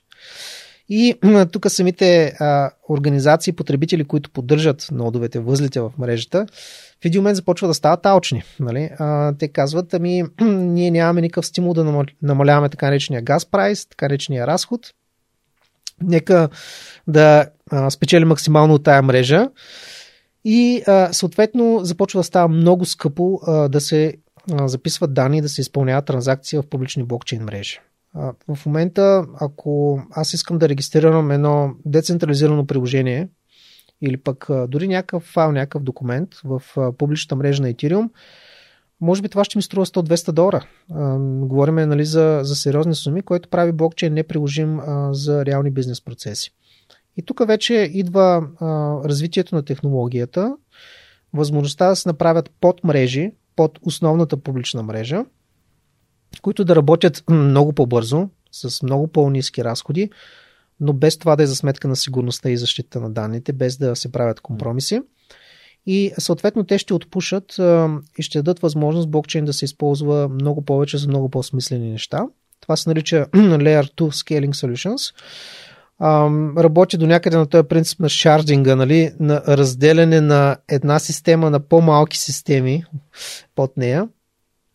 И съответно, отговаряйки нали, на въпроса ти, защо блокчейн не се използва толкова заради защото е скъпо, цената е висока, заради скоростта, а, заради user experience е много важно. Ти трябва да минеш през някакви доста сложни неща. А, поне доскоро беше така, вече има много инструменти. Супер. Добре, а, нека да, да, да вече, понеже мисля, че е доста така обстойно разказа за, за блокчейн и като политики, и като предимства, и като недостатъците, които спомена. А, стигнахме до Ричек преди малко, да се върнем на Ричек. Разкажи ни с някои думи а, пак, нали, какво, какво представлява самия смарт контракт, а, за да видя дали съм те разбрал правилно. Само за да опитам. Uh-huh. Това е дигитален, всъщност смарт контракт е един вид нещо като софтуер, който следи за изпълняването на определени транзакции при определени условия. Да, може да се каже и така. Парче код, наистина. Както пишеме приложение, както в някакъв програмен език пишеме код, mm. така и смарт контракт е парче код. Но тук е много важно това, че този смарт контракт действа автономно, действа универсално, да, независимо, точно така. И а, той а, се регистрира в една блокчейн мрежа като някакво децентрализирано приложение или като част от децентрализирано приложение. И съответно той казва следното. Ако се случи нещо, ако както работи една софтуерна функция, ако има някакъв определен input, има някакъв ивент, тогава аз ще се задействам, ще изпълня някаква логика а, и ще дам някакъв output, ще дам някакъв резултат. Така че аз обичам да давам този пример а, с вендинг машината. Отиваш там, пускаш 50 стотинки, натискаш едно копче и знаеш, че ще даде кафе. нали, има тази а, гаранция, нали, че а, ще работи по, то, по точно определен начин. Така че смарт контрактите са начин а, да се програмира логика и процеси в блокчейн, начин хората чрез своите идентичности да изпълняват транзакции и може би много важен е този момент, че смарт контрактите трябва да са обикновено с open source, за да можеш да ги провериш и да си спокоен, че наистина те ще работят по тези правила, за които те самите са казали, че ще работят. А, така че а, те създават а, точно тези прозрачни механизми, при които а, ти си спокоен и уверен, а, че ако направиш едно нещо в една блокчейн мрежа, например, ако е нещо свързано с supply chain и ти качиш всички документи, свързани с доставката на стоките, с а, застраховка, товарителници и всички останали неща, и това нещо е валидирано, потвърдено е, тогава автоматично ще се задейства логика, при която ще се изпълни транзакция за плащане и а, този, който е получил стоката, а, ще плати на доставчика или на транспортна компания, която участва по веригата. Така че а, няма нужда да се надяваш да чакаш, че някой друг а, лично ще вземе решенията за, за това плащане. Да, ще вземе или няма да вземе? Или няма да вземе или ще го бави 5 да, месеца, да, нали, да. което може да а, ти а, блокира бизнеса. А, всъщност всичко, което ние сме изпълнили като децентрализирани приложения, включително за писане на данни, за обмяна на данни, когато аз изпращам някакъв файл към тебе или когато а, се създава някакъв токен, Uh, сега, темата с NFT, Non-Fungible Token. Точно това ще да те питам да, да обясниш как нали, самия смарт контракт работи hmm. в NFT. Ами той казва, той задава правилата, при които а, на базата на някаква а, в конкретен обикновено дигитален файл, да кажем снимка, видео или нещо друго, се създава токен в а, блокчейн, който обаче е напълно уникален и а, съответно отива в волета на този, който е а, създателя, нали? този, който е регистрирал а, съответния айтъм, съответния дигитален файл. И а, всичко това става на базата на много ясни правила, че потребител точно с тази идентичност, като говоря за идентичност, обикновено трябва да се има предвид публичния адрес на волета на човека, е в точно този момент, тук има таймстамп, времеви печат с датата и часа, е създал токен. Токена тук вече вид дигитален актив, който е свързан с а, някакъв файл и с метаданни за този файл. И съответно а, този, който е собственик на токена, вече може да го прехвърля, да го, предава, да го продава на други, а да получава заплащане в обикновено в криптовалута, която е свързана с съответната мрежа или пък да се задейства някаква друга лойка, при която част от продажната цена да отиде в някоя друга организация, да кажем маркетплейса, на който е лиснат този токен. И смарт контрактите управляват изпълнението на тези транзакции по един много обективен, прозрачен, автоматизиран начин, така че всички участници в тези процеси да са спокойни. Например, че маркетплейсът ще си получи част от продажната цена този, който е създателя, да кажем Digital Artist, ще си получи а, криптовалутата при изпълнение на транзакцията. Този, който е купувача, че наистина този токен е криптографски свързан с някакъв дигитален актив, файл или нещо друго. А, и че наистина му дава тези права на собственост. И а, това е начин за а, да се изпълни тази лойка, така че участниците в процесите а, да имат гаранцията и защитата от блокчейн като дигитален нотариус. Това е думичка, която обичам да използвам. Нотариус. Да, да коя, а, може би малко е подвеждаща, защото няма нищо общо с нотариалната камера и нотариалните системи, нотариусите в... Е, всъщност има, има общо, но е, а, работи независимо от, от тях средата, където всичко може да бъде проверено и автономно самостоятелно работеща система, която не зависи от определен играч. Едно от нещата, които най-много ме впечатлиха за умните договори, беше това, което Калян сподели, че всъщност умният договор осигурява на дигиталния артист възможността неговото изкуство при всяко следващо препродаване и да носи а, печалба на, на, на създателя. Абсолютно. Което в физическия свят не е невъзможно. Аз мога да дам още един пример. А, имаме голям проблем сега, например, с журналисти и с създатели на съдържание, нали, хора, които пишат текстове. Но в момента, в който те напишат един текст в интернет, след това всеки може да го вземе, да го копира, да го публикува навсякъде и да спре каквото си иска. Нали, каквито и terms and conditions да има, каквито и защити и така нататък. Сега, представете си следното ти си, ти си създател на някакъв текст, публикуваш го някъде, а, но така, че а, за да се достъпи цялото пълно съдържание, а, трябва да се изпълни транзакция, при която някой да сканира QR код с телефона си, да декрипне, да а, декриптира някакъв файл и да го прочете, защото съдържа, например, някакви важни, интересни факти и така нататък. Само този, който а, изпълни тази транзакция, има достъп до съответния текст или пък а, снимка или видео, нали, тук говорим за всяко дигитално съдържание. И а, за да може да го декриптира, той заплаща с а, някаква микротранзакция, да кажем 50 стотинки. Нали, това отново се изпълнява като смарт контракт в блокчейна. Така че а, хората, които наистина а, работят професионално и създават качествено съдържание, да имат директната възможност да го монетизират, а, така че а, да а, дългосрочно да получават доходи, когато някой иска да достъпи това, което те са направили. Супер. А, Ево, разкажи ми малко повече за, всъщност, за процес по набиране на финансиране за рече, кога изобщо взехте решение, че ще имате нужда от такива външни, нали, външни средства, за да, за да развиете компанията, за да ескалирате, така да се каже. А, как се спряхте на Techstars, как стана uh-huh. процеса, защото тук преди няколко седмици, като част от Рекърсив подкаста, бяхме в Букурещ и там се, се срещнах с Ксения Монтеан от Planable, която разказваше за Techstars Лондон и как Planable са попаднали в Techstars Лондон. А, и всъщност сега седя с, а, нали, от среща с човек, който е попаднал в Techstars пак нали, в Амстердам. Да. Ами ще разкажа накратко за Techstars. Преди това за финансирането. До голяма степен това, което ние сме направили към момента е bootstrapping на мускули по трудния начин, бавно, може би, но един доста здравословен начин на така борба за оцеляване, бих казал дори имахме възможност още през 2017 година да направим ICO и да рейзнем, да кажем, 5-10 милиона. Това беше съвсем реалистично, защото ние имахме работещ продукт 2017 година, когато само на база на някакви white paper и някакви концепции и идеи се рейзваха сериозни пари. А дори ни бяха предложили да ни организират целият маркетинг и да вземат 30% от приходите, а, за които ще влязат от ICO-то. Нали? Просто като някаква схема, нали? за да използваме а, тази конъюнктура тогава.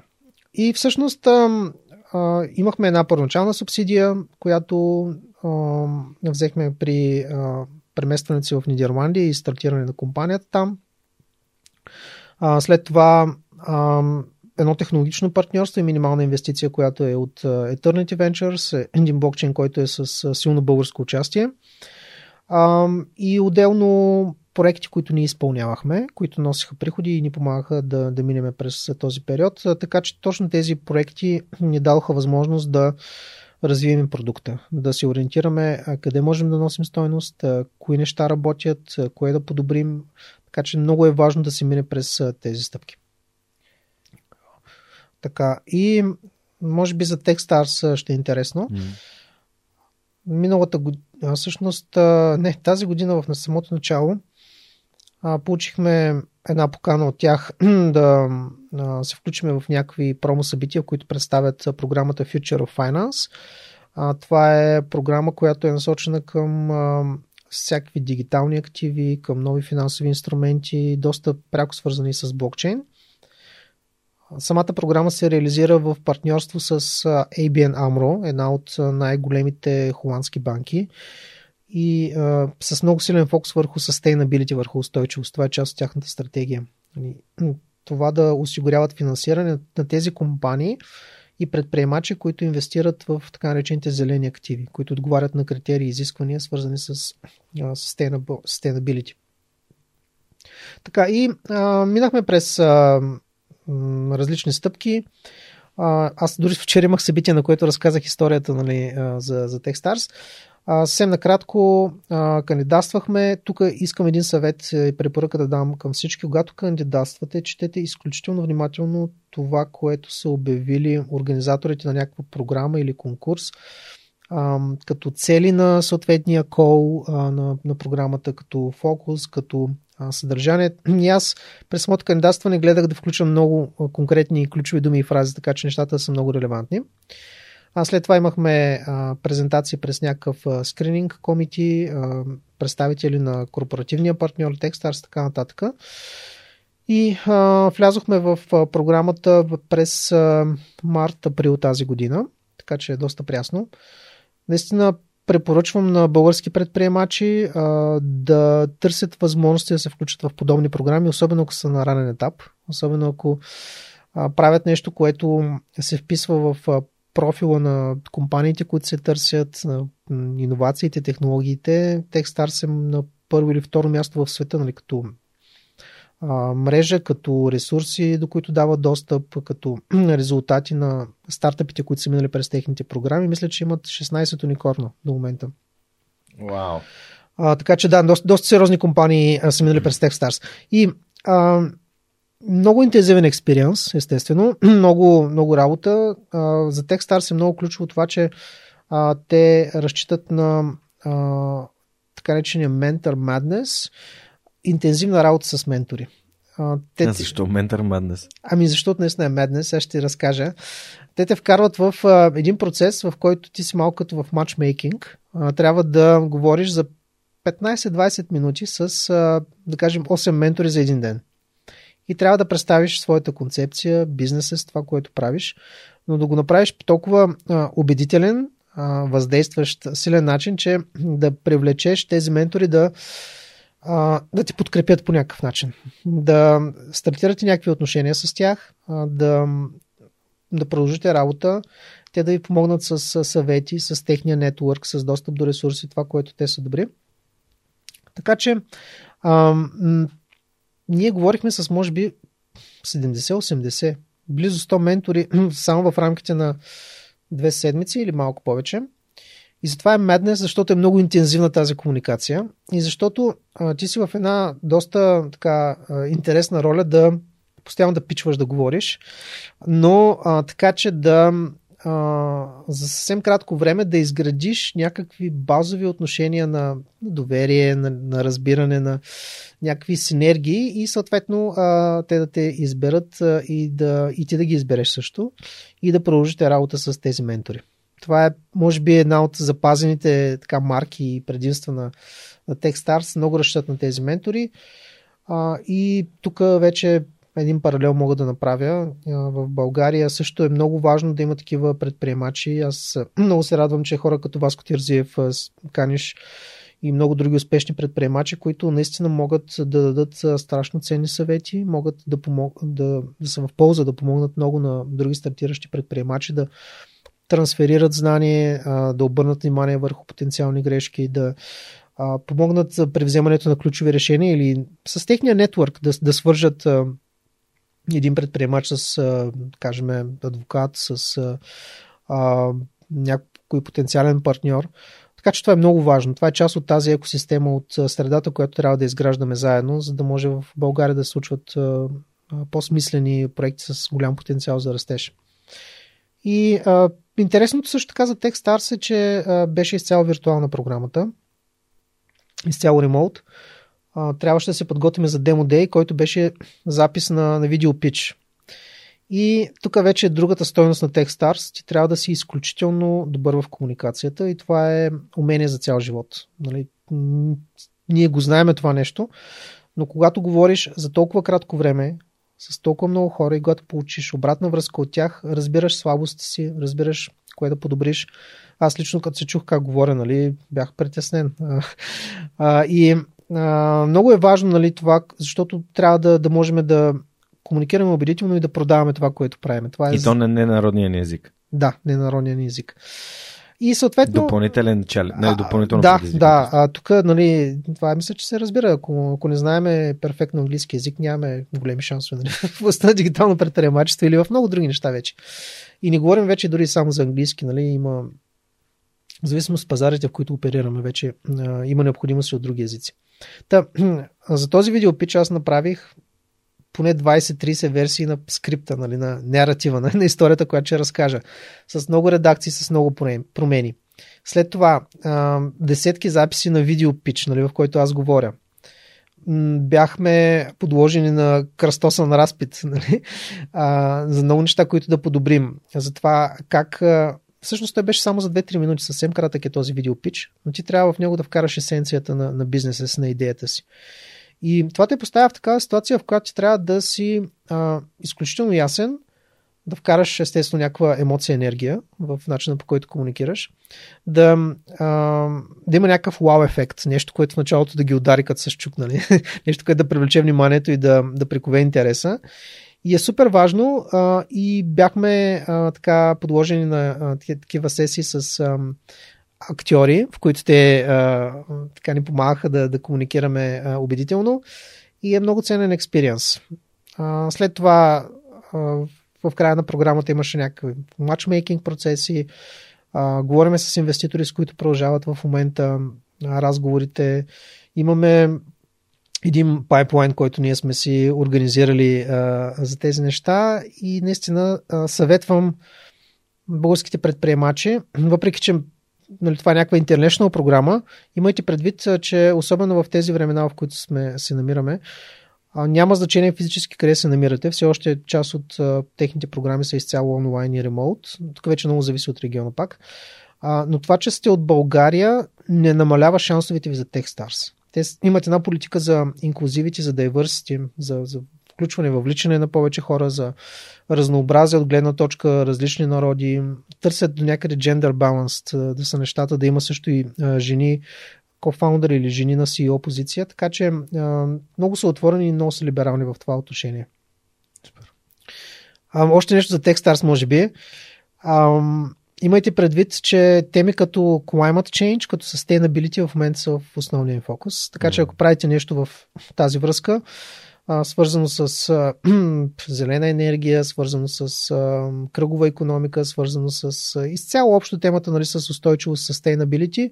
Това е нещо, което взема централен фокус. Те казаха, че това, което се случва в момента е може би най-голямата економическа възможност в човешката история.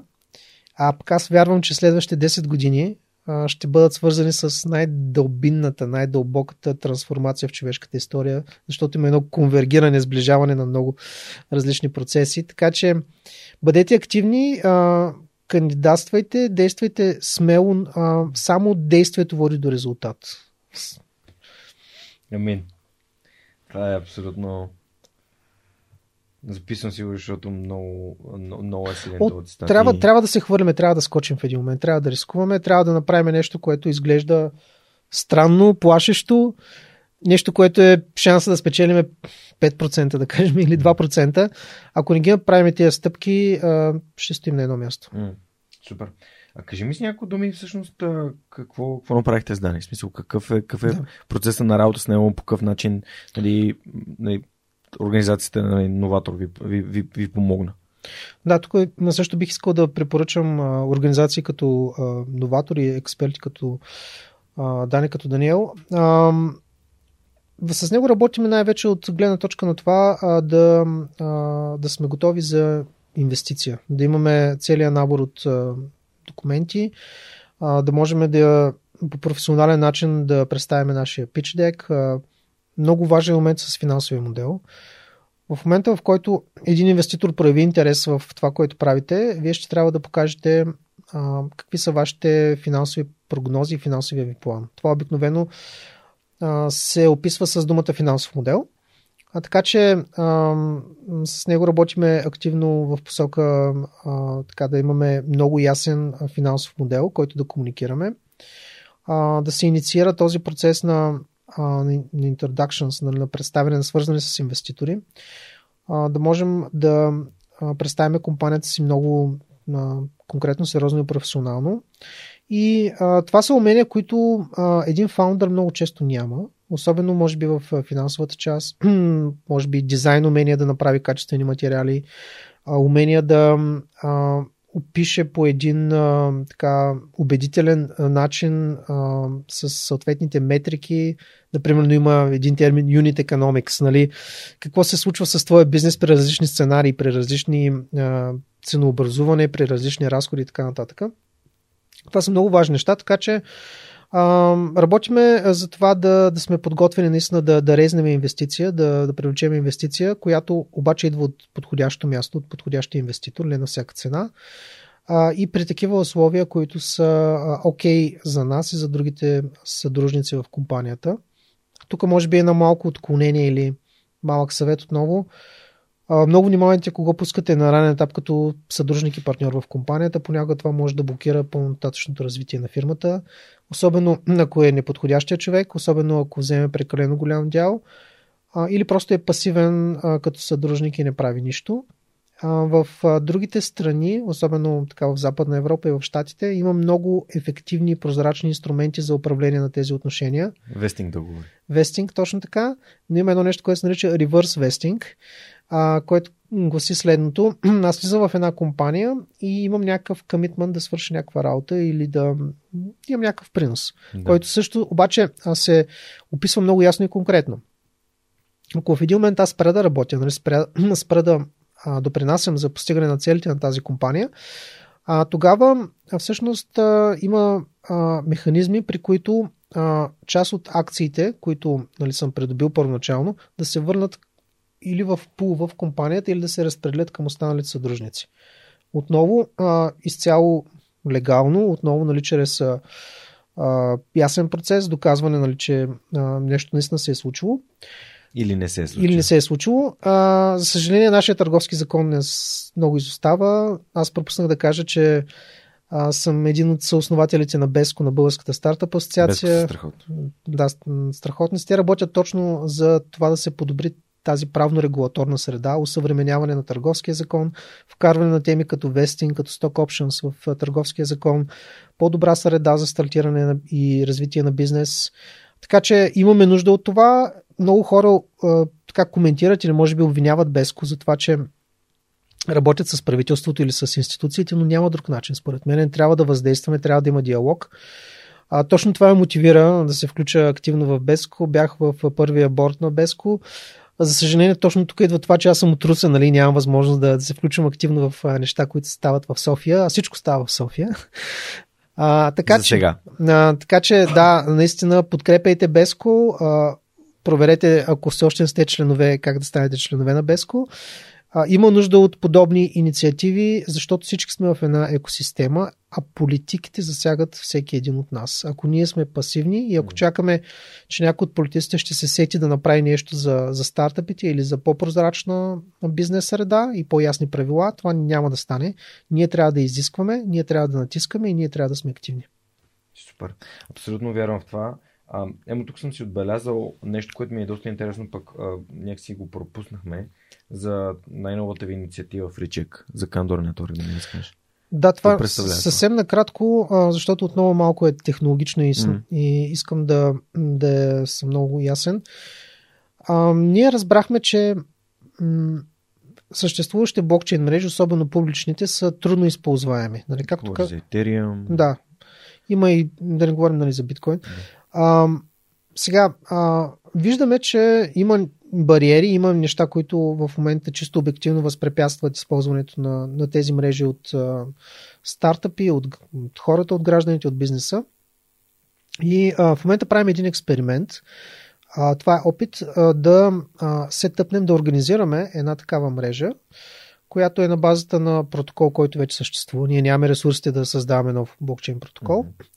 Но тя трябва да е отворена и децентрализирана, трябва да дава възможност да се включват други организации да е обаче до известна степен permission, което означава да можеш да се включваш в нея, ако отговаряш на някакви критерии, на някакви изисквания, на някакви правила.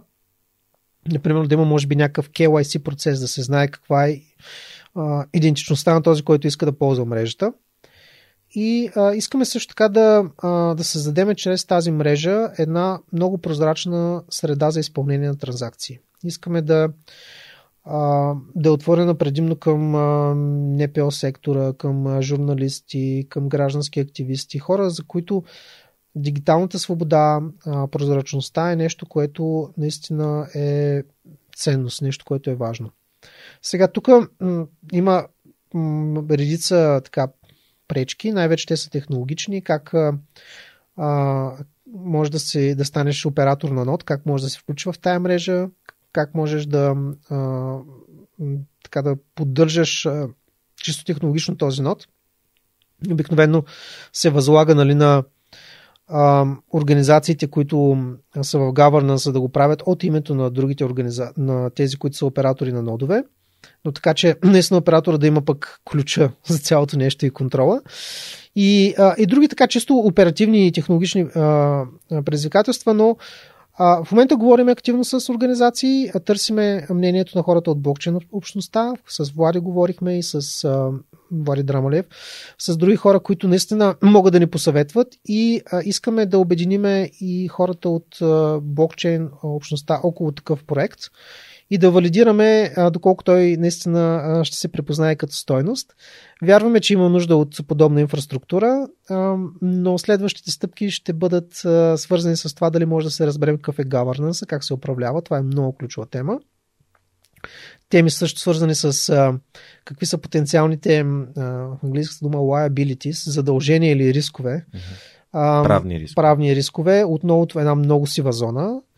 И а, ако успеем да, така, да постигнем съгласие по няколко основни точки, ще продължим с този проект, който в момента е в етапа на проучване и на, на експериментиране. Супер, пожелавам ви успех, защото а, аз много скефи на проактивни, предприемчиви хора, както ти каза преди малко, само действието води до резултати. А, искам да минем към въпросите на SMS Bump. Те са един от партньорите на подкаста и Ам, съответно, тук са ни приготвили няколко въпроса, които според мен са доста интересни. А, първо ще съм си избрал един въпрос от Ангел. А, как се отрази пандемията на стартъп фактори и има ли повече или по-малко интерес към коворкинг пространствата в момента? Определено е по-малък. Всъщност в момента много малко хора реално ползват, предполагам и в Руса особено, коворкинг спейсове.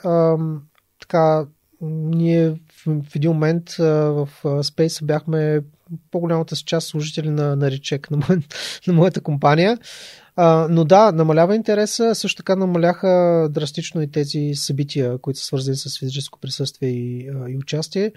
А и честно казано, в Русе а, прекалено малко хора, може би, така имат а, реално нужда от, от coworking space, така че в това отношение наистина и COVID беше а, силен фактор. А, втор, втория въпрос е от, от Митко. А, относно това, че Ричек е нали, регистрирана в Холандия. Харесва ли ти Холандия? Ако да, защо да и ако не, защо не? Обикаля ли си и кое ли ти е любимото място там? Да, много хубав въпрос. Благодаря на Митко за него. А, много ми харесва Нидерландия, но а, може би най-много ми харесва, защото е страна на иноватори и пионери. Представете си една малка страна, тръгва да строи кораби, развива мелници и чрез тях нали, овладява силата на водата. А, тръгва да обикаля целия свят, търговия. И как това нещо е свързано с духа на хората. Нали?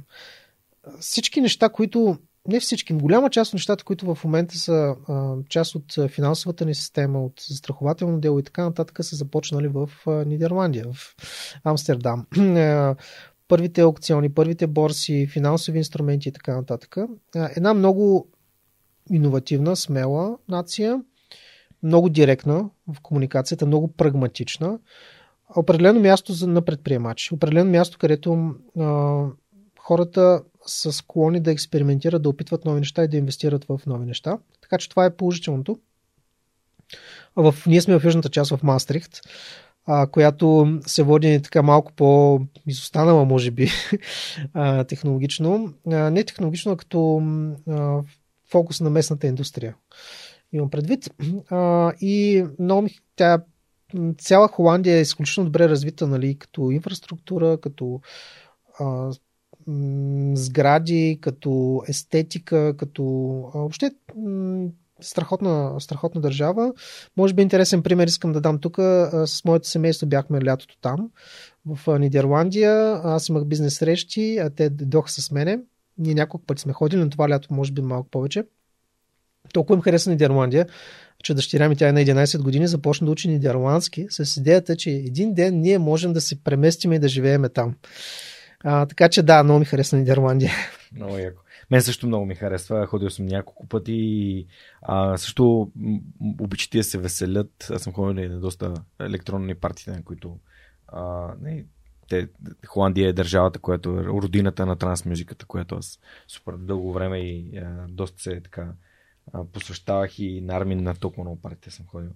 А, напоследък слушаме главно за позитивите на блокчейн и предимствата. А какви са недостатъците на технологията според теб, пита Сави? Да, също много добър въпрос. Недостатъците са най-вече, всъщност те са по-скоро свързани с предните години, но остават валидни, може би и сега. А, има едно нещо, което се нарича анонимност или а, така, анонимизация в блокчейн, а, което до някъде бе свързано и с а, а, начина по който се изпълняват смарт контрактите. Тъй като мрежите, публичните мрежи, говоря, са permissionless, всеки може да се включи в тях, всеки може да се създаде някаква идентичност, някакъв wallet. Това отваря възможността за използване. Тоест, броя на walletите е неограничен, тук просто отваряме. Точно така. А, няма проверка дали при създаването на един wallet той наистина е на Жоро и дали е свързан с идентичността ти в реалния свят. А, и а, съответно това дава възможност блокчейн да се използва неща, които са свързани с сива и черна економика, включително с криминални елементи, включително с пране на пари, с всякаква нелегална дейност. Това беше, може би, при 5, 6, 7 години нали, беше свързано с биткоините. А така че това е тъмната страна. Другото, което аз вкарвам така в не тъмната страна, ами може би част от еволюцията на технологията е а, то е спекулативния характер. Това, че ти влизаш там само с идеята да търсиш някаква бърза печалба. Другото, което е важно е, че блокчейн сам по себе си не е универсалното решение. Той е просто инструмент и зависи как ти го използваш. Има вече други подходи и други възможности за изграждане на децентрализирани мрежи. А, сега тук ще вляза в технически детайли, така че по-скоро няма да, да влизам така в обяснение, но а, имате един нож.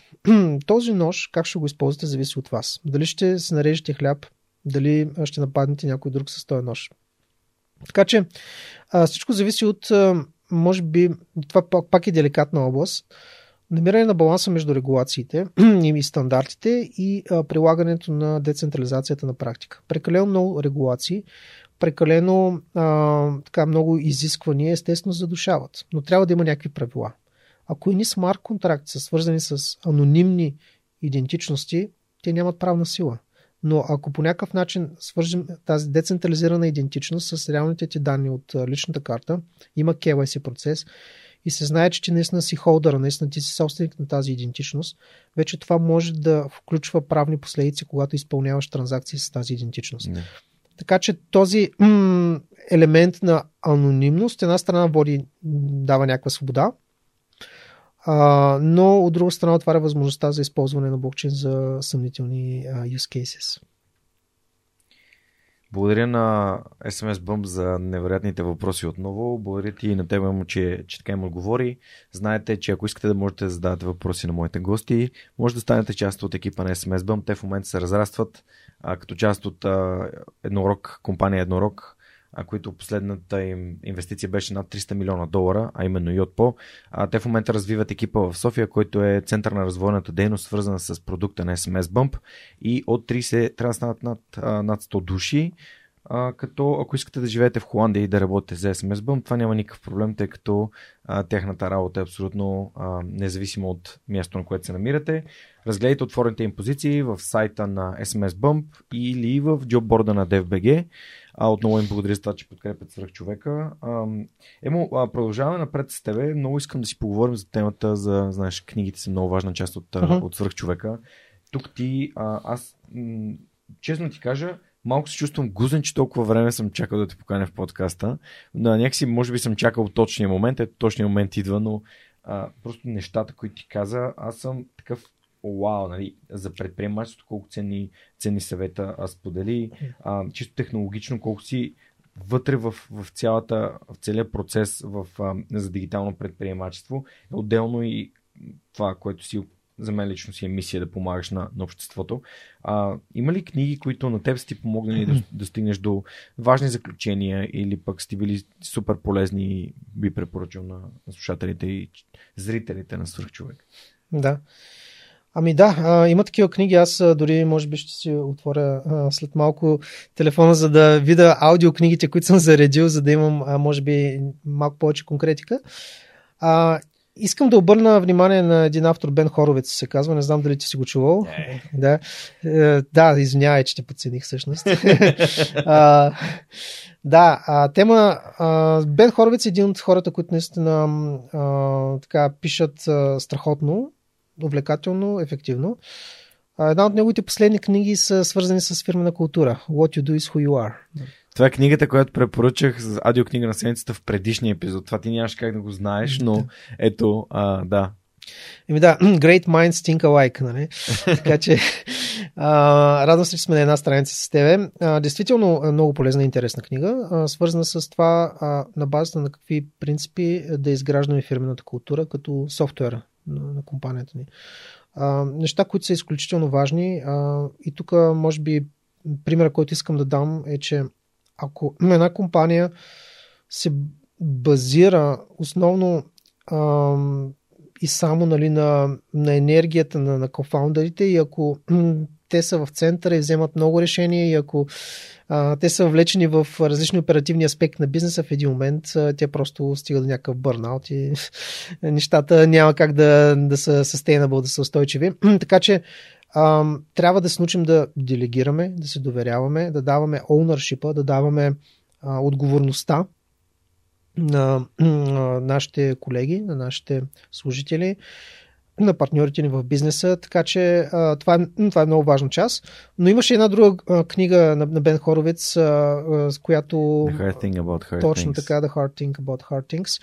Препоръчвам я отново силно, а, така че а, с, тя е основополагаща. Нали? Той описва целият опит от изграждане на бизнеса. Може би интересното е, че фонда, в който в момента развива Бен Хоровиц с а, а, своя партньор, A16Z, Андресен Хоровиц, фонда, резнаха над 2 милиарда за инвестиция в блокчейн проекти. Може да си представите какъв бет е това нещо и доколко те вярват в децентрализираните технологии, в блокчейн като основа на, на бъдещия интернет а, инвестират по 10, 20, 50 милиона в, в проекти, които са блокчейн базирани, така че а, това е много силна валидация, че а, действително а, така, а, много успешни предприемачи инвеститори вярват в потенциала на, на блокчейн.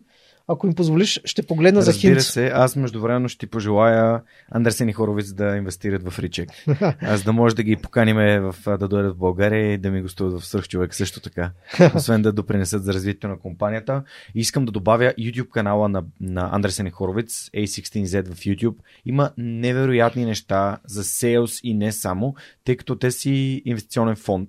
А, и голяма част от ресурсите, които споделили безплатно са от първа ръка неща, които, ако мога да кажа, някой, който е паралелно толкова а, въздействащ в предприемаческата екосистема на САЩ, а, редом до а, Бен Хоровиц и, и а, неговия партньор е, разбира се, Навал Равикан, за който ви говоря да. тук много. Абсолютно. Ами, наистина всичко гравитира около едни и същи личности. Явно те са тези инфлуенсъри, лидери, които ни насочват. Навал Равикант е страхотен, наистина. А, сега нещо важно, което пропуснах да кажа, свързано до някъде с Бен. А, те имат страхотен CryptoSchool, серия от безплатни видеа за блокчейн. М. В а, а, сайта на, на фонда им, на Андресен Хоровец, ако напишете A16Z а, CryptoSchool, веднага ще ви излязат. Много важно е да, да се едюкейтваме, да се образуваме на тези теми. А, повярвайте ми, те са създали страхотно съдържание. Препоръчвам на а, хората, които слушат и гледат а, а, този подкаст, а, да, да прегледат тези видеа. Наистина страхотни са. Дори те да не отидат, аз ще отида със сигурност. Имам нужда. Добре. Искам сега да те провокирам малко, извиняй с книгите. Да. А, а, така, има една книга, която мене много ми въздейства. Дейвид Гогинс говори ли ти нещо? Да, разбира Добре. се. Не, мога Can't да, не мога да ти... Can't, Can't Hurt Me. can't hurt me. Can't Значи, Hurt Me е много силна книга. Всъщност и аз понеже съм я слушал, а, тя озвучена от самия Дейвид Гогинс. от и, още един човек. И още един човек, Да. който идва в Много- много- нещо като подкаст. Абсолютно тази е хибридна книга. От една страна а, човек чете, след това се включва и Дейвид Гогинс, а, анализират различни моменти в книгата. А, изключително интерактив, интерактивно интересно. Тази книга ми въздейства много миналата година. Тогава ти препоръчвам подобна книга с сходен а, подход на, мисля, че на а, Talking to Strangers, Мгм. където той всъщност използва а, други аудио инструменти, за да обогати самата книга. А доста е, за мен лично е, беше много вдъхновяващо, няколко пъти я слушах, също ти я препоръчвам. да, определено. Чувал съм за нея, но не съм я Мгм. слушал или чел. един съвет към предприемачите пак. Аудиокнигите за мен работят много добре, тъй като ми се налага да пътувам доста, преди повече естествено, последната година и половина не толкова, но едно пътуване до София и обратно около може би 6 часа и половина 7. Пускам се на аудиокнига в колата и а, докато отида до София, докато се върна, почти цялата я изслушвам, или докато съм в самолет, и, или пък пътувам а, за Нидерландия. Така че а, не дайте да разчитате само на книги на хартия или в Kindle. А, аудиокнигите за мен работят много добре. Не знам, тук може би е много индивидуално дали възприемаме а, аудиосъдържание ефективно, защото всеки човек е индивидуален в това отношение. Но все пак приемаме, че хората слушат подкаст, който значи най-вероятно слушат и аудиокниги. Абсолютно, да. А, ами много са книгите, наистина, а, те е свързани с предприемачество и Zero to One, Atomic Habits, mm. а, неща, които опитвам се да намеря една конкретна, която наистина исках да дам, да, като пример и тя беше препоръчена от а, Васко Терзиев, между другото. А, нещо, което е свързано с а, това да валидираме а, цената на един а, нашия продукт на много ранен етап и да видим дали има въобще бизнес потенциал в това, което ние правиме. Звучи страхотно. Само ми дай а, секунда. А, а, между другото, Extreme Ownership, предполагам, също ще говори. Да, добре. Ами на една страница сме, това е много хубаво. а, Според мен Extreme Ownership трябва да се учи в училище. А, от тя е задължителна. А, наистина, това са хора от специалните части, които а, превеждат на разбираем език основни принципи от бойното поле в бизнеса. И наистина нещата работят. За книгата, за която имаш, а, така търсиш в момента, а, дали става въпрос за Рамаджан, който Monetizing Innovation? Не. А, Добре. М- с, вас, с вас май стана въпрос за тази книга и тя е доста... Но тя ми е интересна, ако можеш да, да. да ми кажеш се накратко за нея. Ами ще ти разкажа накратко за нея. Мен ми е препоръча Жоро Държан Лев от 120 000 БГ, а, който ми каза, ако ти трябва книга за ценообразуване и изобщо за създаване на, на бизнес кейс около някакъв продукт, а, това е книгата. А, сега ще се отворя. Не съм сигурен дали има в Storytel. Аз съм я слушал в Audible преди, още докато живея в Германия, но чекай сега да видим.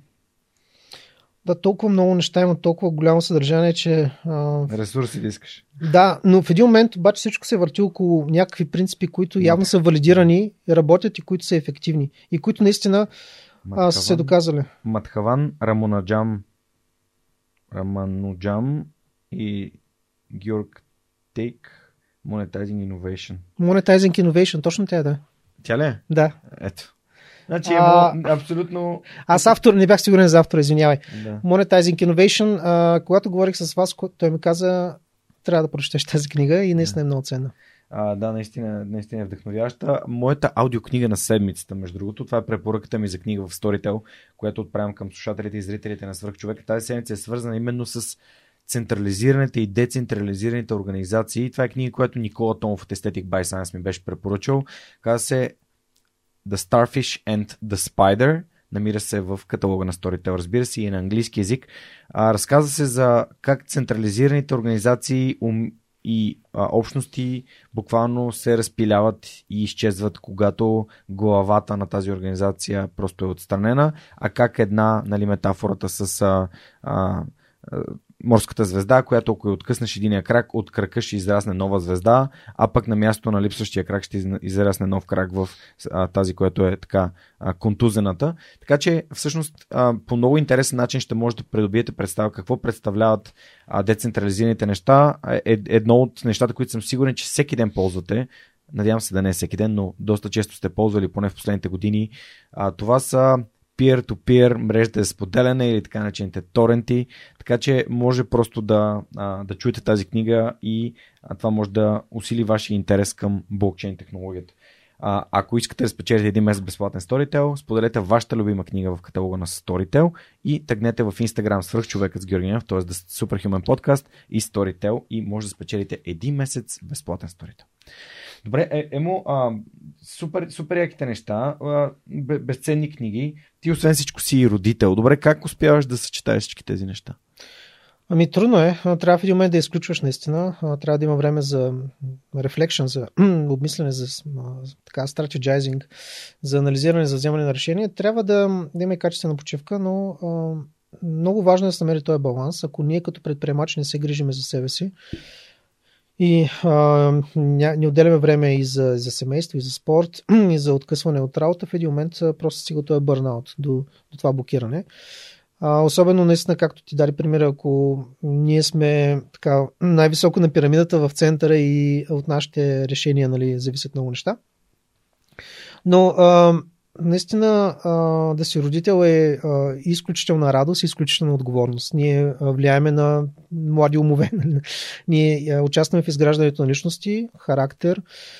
А, така че тук всичко е до баланс, както и в бизнеса. А, много е важно наистина в семейството да има такава атмосфера, при която а, естествено обична топлина, при която а, детето да а, иска да, да е добро и послушно не заради някакви ограничения, не заради някакви а, наказания, а защото а, правейки нещо непослушно или нещо лошо, то нарушава тази атмосфера на, на топлина, на обична връзка. Това е много трудно.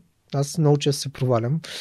А, но а, наистина е изключително важно да а, приоритизираме в нашия живот а, и времето си, а, всичко, което правиме, така че то да е свързано с това какви искаме да станем ние с нашата идентичност. Аз съм казал за себе си, нали? Първо, нали, искам да бъда добър родител, съпруг и след това добър предприемач. Така че в, в ключови моменти, когато нали, трябва да се вземат тия решения, се опитвам да действам според тези идентичности и приоритети. Много е трудно. Нещата, които се случват, постоянно заливат, постоянно откъсват, но ако ние така допуснеме да се загубиме в цялото това море и пропуснеме, например, на моменти, които трябва да сме в семейството, нещата тогава стават доста, доста лоши. А, така че да, въпрос на, на това да а, намериш връзките, мостовете и да а, и на емпатия, естествено. Но а, съветът ми пак тук и мнението, което аз лично имам е, че а, когато поемем по този път на, на предприемачеството, естествено това е пълен ролър костър, нали, с а, качвания, слизания, с огромно напрежение, с стрес и така нататък. Опитайте се още на ранен етап от вашия живот, когато завършвате университет, може би, когато а, сте млади, когато сте по-склонни да поемате рискове, да, а, да опитвате неща, да стартирате бизнес, да се проваляте, а, и преценете а, до каква степен това, което правите е за сметка на семейството, какви рискове води, какви а, негативни последствия би имало. А, защото ако там нещата се щупят, колкото и да успеете в бизнеса, а, няма как да компенсира истински ценните неща в живота ви. Добре, как един предприемач възпитава? А, опитваш ли се да, да посееш така семенце на, на желание на, на децата си да бъдат предприемчиви сами по себе си или по-скоро им позволяваш да търсят това, което ги прави щастливи и нещата, които... С Васко си говорихме за, mm-hmm. за двете му дъщери. Той каза, че едната много иска да занимава с изкуство и той такъв не, не, не е натиска това да прави нещо конкретно или научи. Да. Ами, отново е а, деликатно, но трябва да дадем свобода на, на децата си. А, трябва а, те да правят това, което наистина отговаря на силните им страни, това, което им е интересно, това, което им помага да се реализират като личности.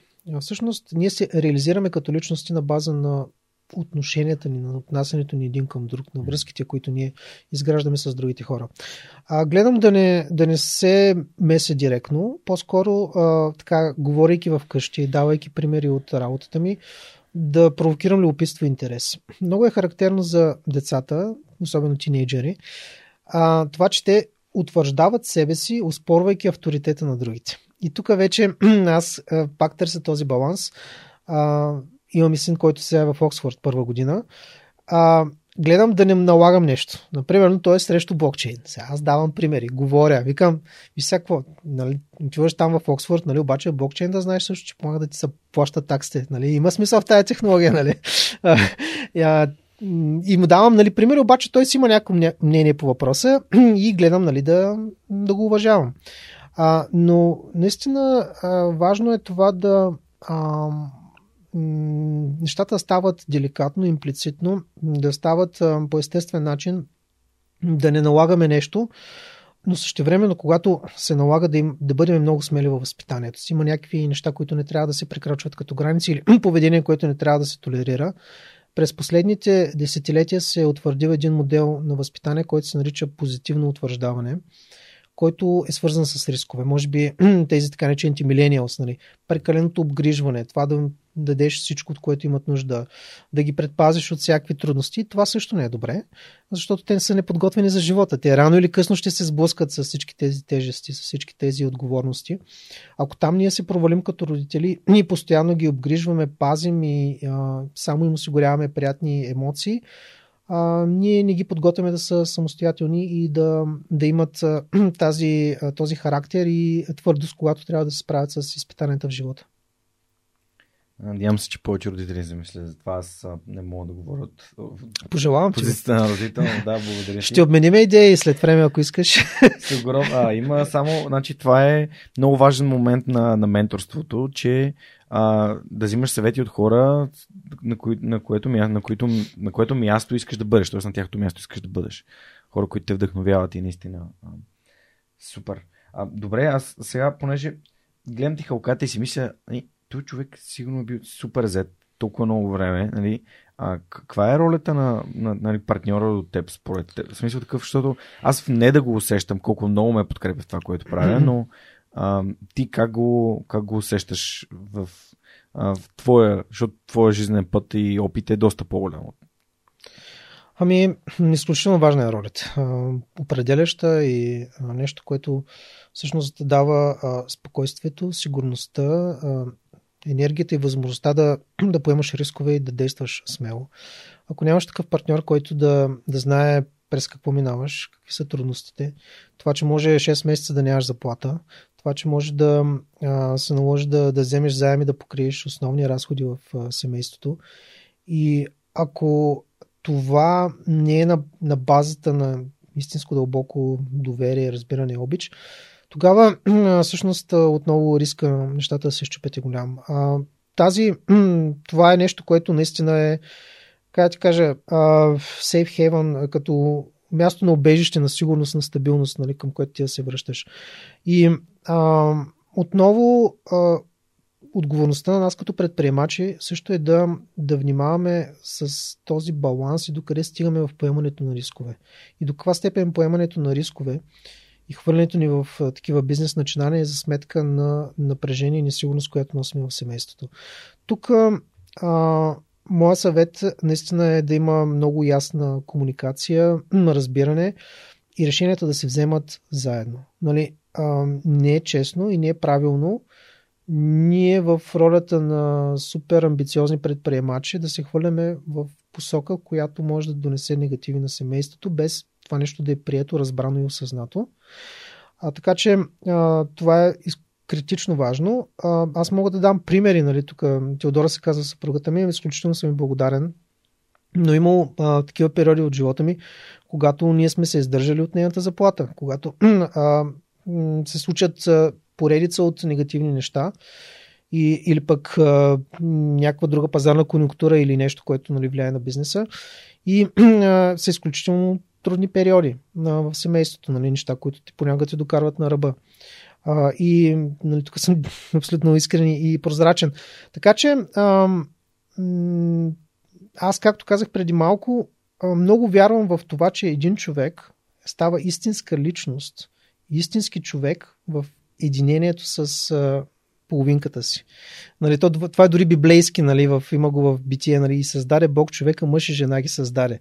И ние ставаме истински личности и истински хора, когато сме в близка връзка, общение, единение с нашата половинка, съпруг или съпруга, приятел или приятелка.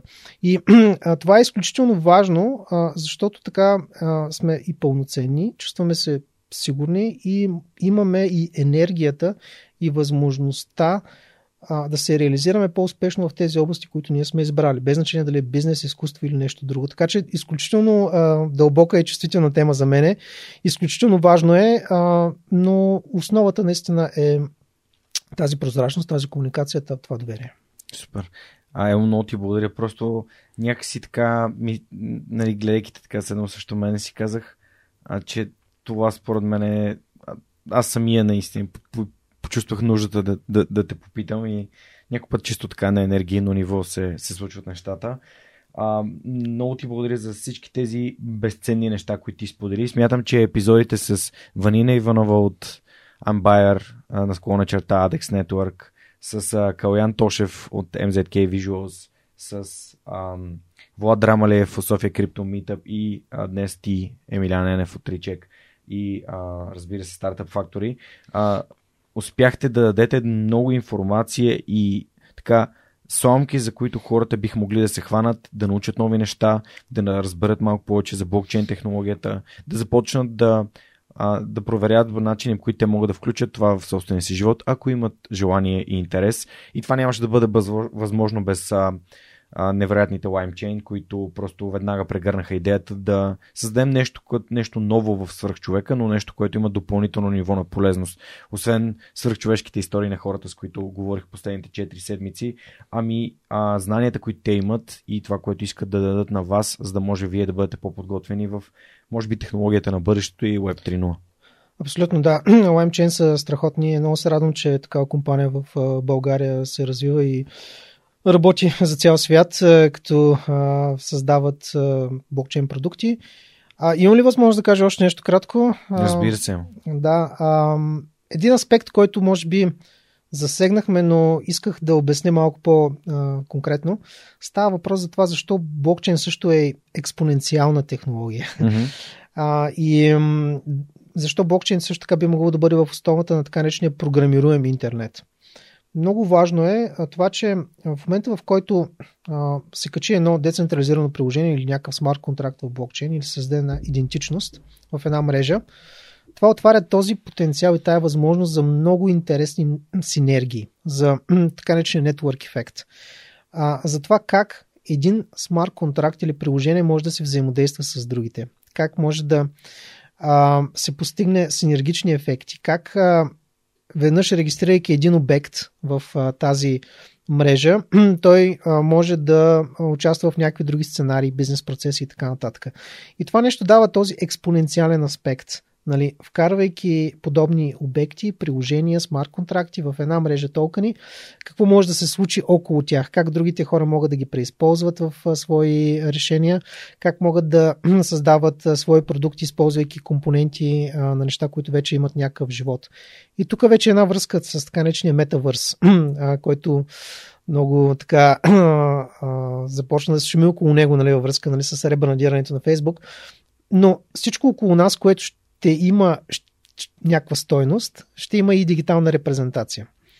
А, така че метавърс като комбинация от виртуална реалност, augmented reality, от а, блокчейн, ще означава, че а, все повече неща ще имат а, този дигитален близнак, ще живеем в един по-виртуализиран свят и а, в тази а, среда ще се управляват данните на всички тези обекти.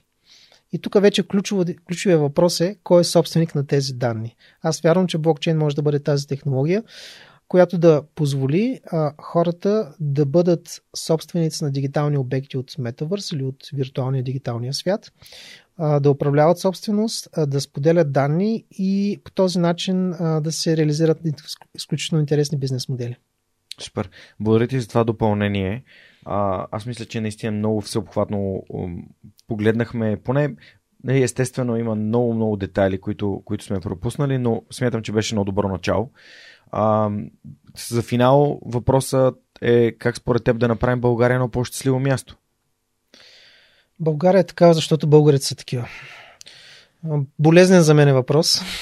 Аз ти бях споделил а, желанието в нашето семейство един момент да отидем в Нидерландия. Много неща на притесняват и дразнят. Предполагам, нали, това е общо за немалко хора. България е страхотно място за живота и за бизнес от друга страна. Ам, как да направим България по-добро място? Ами, като самите ние станем по-добри. като а, помагаме повече, като има повече емпатия, като сме отворени към гледната точка, мнението на другите. Като можем да работиме с хора, които не харесваме или не одобряваме, особено и в политиката или обществения живот, като а, сме по-смирени, като сме по-търпеливи, като сме по-отворени. А, но тук засягаме изключително дълбоки теми, свързани с народопсихология, свързани с стереотипи, ценности и така нататък. За съжаление, а, като българи а, сме склонни на едно такова затваряне егоцентризъм, на пасивност, на бягство от отговорност, но а, може би всичко тръгва от това да разбереме, че всичко, което ние правиме, оказва някакво въздействие, някакъв ефект на средата около нас. Дори с дребните неща. И натрупването на всички тези дребни неща, свързани, например, с това колко е чиста градинката ни пред блока и как се държим на публични места, доколко сме коректив и сме активни и реагираме, като видим нещо, което трябва да, да бъде поправено. И натрупването на всички тези неща създават България, създават средата, в която живеем, създават а, а, тази атмосфера. Така че въпрос на лична отговорност, на лична инициатива, на непримиримост към някои неща, на това да сме достатъчно смирени да признаем, че нито сме най-важните, нито сме така, трябва да бъдем центъра на всичко, да сме отворени към а, другите и да се научим наистина да работим с тях. Сами не можем. Няма как да направим голяма промяна. Това, което ти правиш с тези подкасти е супер. Всички тези лични истории, всички тези прекрасни примери, адмирации за това още веднъж нека това да ни вдъхновява и да ни отваря към това, че наистина тези хора ги има, те са тук, те наистина правят много смислени, ценни неща и а, да се преобразяваме по този начин. Благодаря ти, Емо. А, това са много силни думи и безкрайно много така ценя такава обратна връзка, а, особено от а, дейни хора като теб. Благодаря и на вас, че бяхте с нас през изминалите над 2 часа. Беше огромно удоволствие да имам в студиото днес Емилян Енев, съосновател на Ричек. Пожелавам успех на компанията и а, се надявам така а, да имаме все повече и повече успешни български компании, не само базирани в София, както нали, Емо дава пример сега. Това беше всичко от нас за този епизод на Свръхчовека. Ако не сте абонирани към подкаста, моля ви направете го. Ако имате приятел, който се интересува от блокчейн технология, а, споделете този епизод, разкажете на приятелите си за това, което чувате тук. Това, бе, това ще бъде една невероятна подкрепа. Благодаря и на партньорите на подкаста, особено на LimeChain, които се навиха на тази штура идея да а, образуваме мен и а, вас съответно за блокчейн технологията, а, така че тя скоро време да ни бъде все по-позната и все по-използваема. Това беше всичко от нас за тази седмица. Благодаря ви, че бяхте свръхчовекът, който всеки вторник ви разказва истории, които вдъхновяват. Чао!